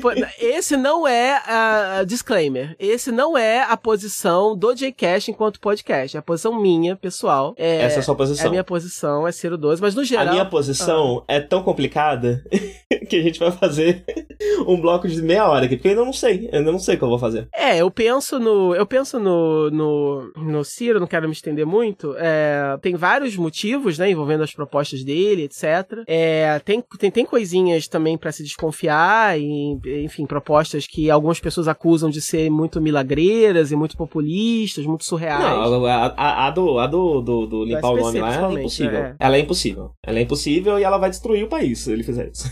Bom, então você é um desses que pensa isso também. Ué, mas é, é. Porque quem vai ter que assumir as dívidas são os bancos, e aí os bancos públicos, e eu aí não sei, né? eu, eu tô Acabou. confiando um pouco mais porque negócio. Eu não sou, eu não tenho nada de economia, então eu tô pensando, tô lendo e tal, tô tentando entender o que eles vão, o que eles vão fazer. Tentando entender por que, que é ruim, por que, que, seria- por, por que, que ele diz que é bom e por que, as pessoas dizem que é ruim. Tentando entender, eu sou bem burro pra essas coisas. É, Aham. mas eu acho que nessa eleição, mais do que nunca, é, a gente tem que se unir pra, infelizmente, derrotar o Bolsonaro, não é verdade? Então, E não, não só, não só o Bolsonaro, né? A gente, o Alckmin a gente tá também, é. com opções terríveis, terríveis. Sim. A Marina também, enfim. eu- Mas aí, meu que- voto aí que eu queria chegar, aí que eu queria chegar. É, as pesquisas estão começando a mudar aqui ali e tal, mas até então a Marina e o Ciro eram os melhores colocados ali, que tinham mais chances de ir, né, para o segundo turno com o Bolsonaro. E das opções que nós temos, eu acho que eles são os ideais. É, entre os dois eu fico com o Ciro, mas se fosse Entre os dois eu fico com o Ciro também. É, é, se fosse, Com certeza eu fico com o Ciro, É, na verdade. se fosse Marina, É, eu, eu, quem- eu, eu choraria menos. eu- Um cenário entre Bolsonaro e Marina no segundo turno, por exemplo, eu votaria na Marina sem sofrer tanto quanto eu sofreria se tivesse que votar, sei lá, no Alckmin. Ou num, sabe, Sim. no Haddad. Eu não acho legal. Queria eu estar voltando em bolos. Mas não Mas, infelizmente, o meu voto vai ser o voto. Se, se tivesse a opção em, em votar contra, dá. Uhum. eu ia estar votando contra o Bolsonaro. Uhum. Como não tem essa opção, eu vou votar no voto que tiver mais chance de ser o É, voto contra o. Bolsonaro. Então, é, a mensagem é essa. Eu falei assim, ah, Ciro 12, porque até o momento é nele que eu vou votar por vários motivos. É. é... Mas todas as opções são terríveis. Todas, todas. sim, todas. sim, sim, sim, é... é, Enfim. Mas, mas é isso. Votem, busquem conhecimento, minha mensagem final, e votem com consciência. De preferência com a consciência de que a gente, assim, eu tô, eu tô, eu tô mais tranquilo agora, porque eu acho que, eu acho, até o momento, que Bolsonaro não tem a menor chance de ganhar. Porque no primeiro turno ele não ganha mesmo. E aí no segundo turno ele obviamente não ganha, porque ele perde pra todo mundo, que, né, todas as pesquisas mostram que ele perde pra Uhum. todo mundo. É, mas o, o meu medo só é o seguinte, quando colocam ele junto com o Haddad, a diferença, o Haddad ganha por uma margem muito estreita, né? E É, mas tem muita coisa mudando ainda. Essa- essas pesquisas são muito preliminares, né? não, Apesar sim, mas é o que a só gente mês, não, mas né? é o que a gente tem agora pra, pra se basear, Aham, né? Então, assim, é que eu queria falar, que o meu medo é o Haddad crescer um pouco, porque eu acho que votar no PT de novo é uma coisa meio. É uma, é uma decisão meio. Né? Não é muito inspirado, né? Vamos dar chance pra outra galera aí, né? É uma coisa meio Mas, é, repetitiva. nenhuma dessas decisões é inspirada. Mas essa um é uma das que eu queria estar piores. votando, não é escolha ideal. É. É. Infelizmente, É, infelizmente, aquela, aquela falta de esperança que você viu que poderia ser uma má mensagem no, no Luke Cage, ela já está aqui dentro do meu coração. É, E é com ela que eu vivo todos os dias. Então, é isso. é isso. Mas enfim, vamos votar em qualquer um É que esteja melhor colocado é, logo depois É, do no Bolsonaro. momento, o que, é que eu quero? A gente tá na merda, eu vou fazer o possível pra gente pelo menos continuar numa merda parecida com a que a gente tá agora. Exato. É, essa é a mínima Exato. esperança que eu tenho. Exato, Né? Se exato. ficar com mais ou menos do jeito que tá Exato. agora, eu sei que dá pra levar, dá pra ir, é meio ruim, mas a gente vai. Exato. É isso. Exatamente. Olha só, eu tava tão animado, tão feliz terminando Ah, esse, esse programa. ah. E aí você me traz o showroom das eleições. E agora eu vou ter que terminar o programa nesse tom de depressão, de Ah, não, vamos, vamos fazer coisa boa. Então aí, Doctor Who, vai ser ótimo. um mês aí, menos de um mês aí, um mês aí pra estrear. Vai ser incrível. Ah, isso, isso sim, você devia estar preocupado. Quando estrear já vai ter tipo de tido Nerd? Não vai ter tido Nerd, vai ter tido Nerd já. Então no próximo Nerd a gente ainda não fala de Doctor Who. Poxa, que pena, que frustrante. Não, não, não, não. Dá pra falar do primeiro episódio. Ah, então, então é o que importa, pô. Dá pra falar do primeiro episódio. Se a gente gravar bem em cima da data de lançar, dá pra gravar no, do, falar do primeiro É episódio. isso mesmo. Fechou. É isso aí. Show. Fechou. Pronto. Melhorou um pouquinho meu humor. Tchau, gente.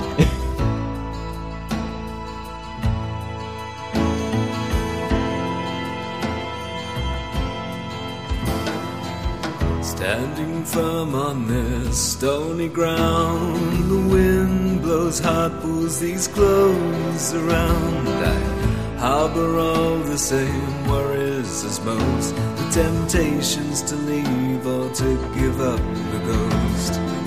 I wrestle with an outlook on life that shifts between darkness and shadowy light. I struggle with words fear that they'll hear. But Orpheus sleeps on his back, still dead to the world. Sunlight falls, my wings open wide. There's a beauty here I cannot deny. And bottles that tumble and crash on the stairs are just so many people I knew never cared. Down below on the wreck of the ship are a stronghold of pleasures I couldn't regret. But the baggage is swallowed up by the tide. As Orpheus keeps to his promise and stays by my side. Tell me, I've still understand. These fires never stop. Believe me. When this joke is tired of laughing, I will hear the promise of my office soon.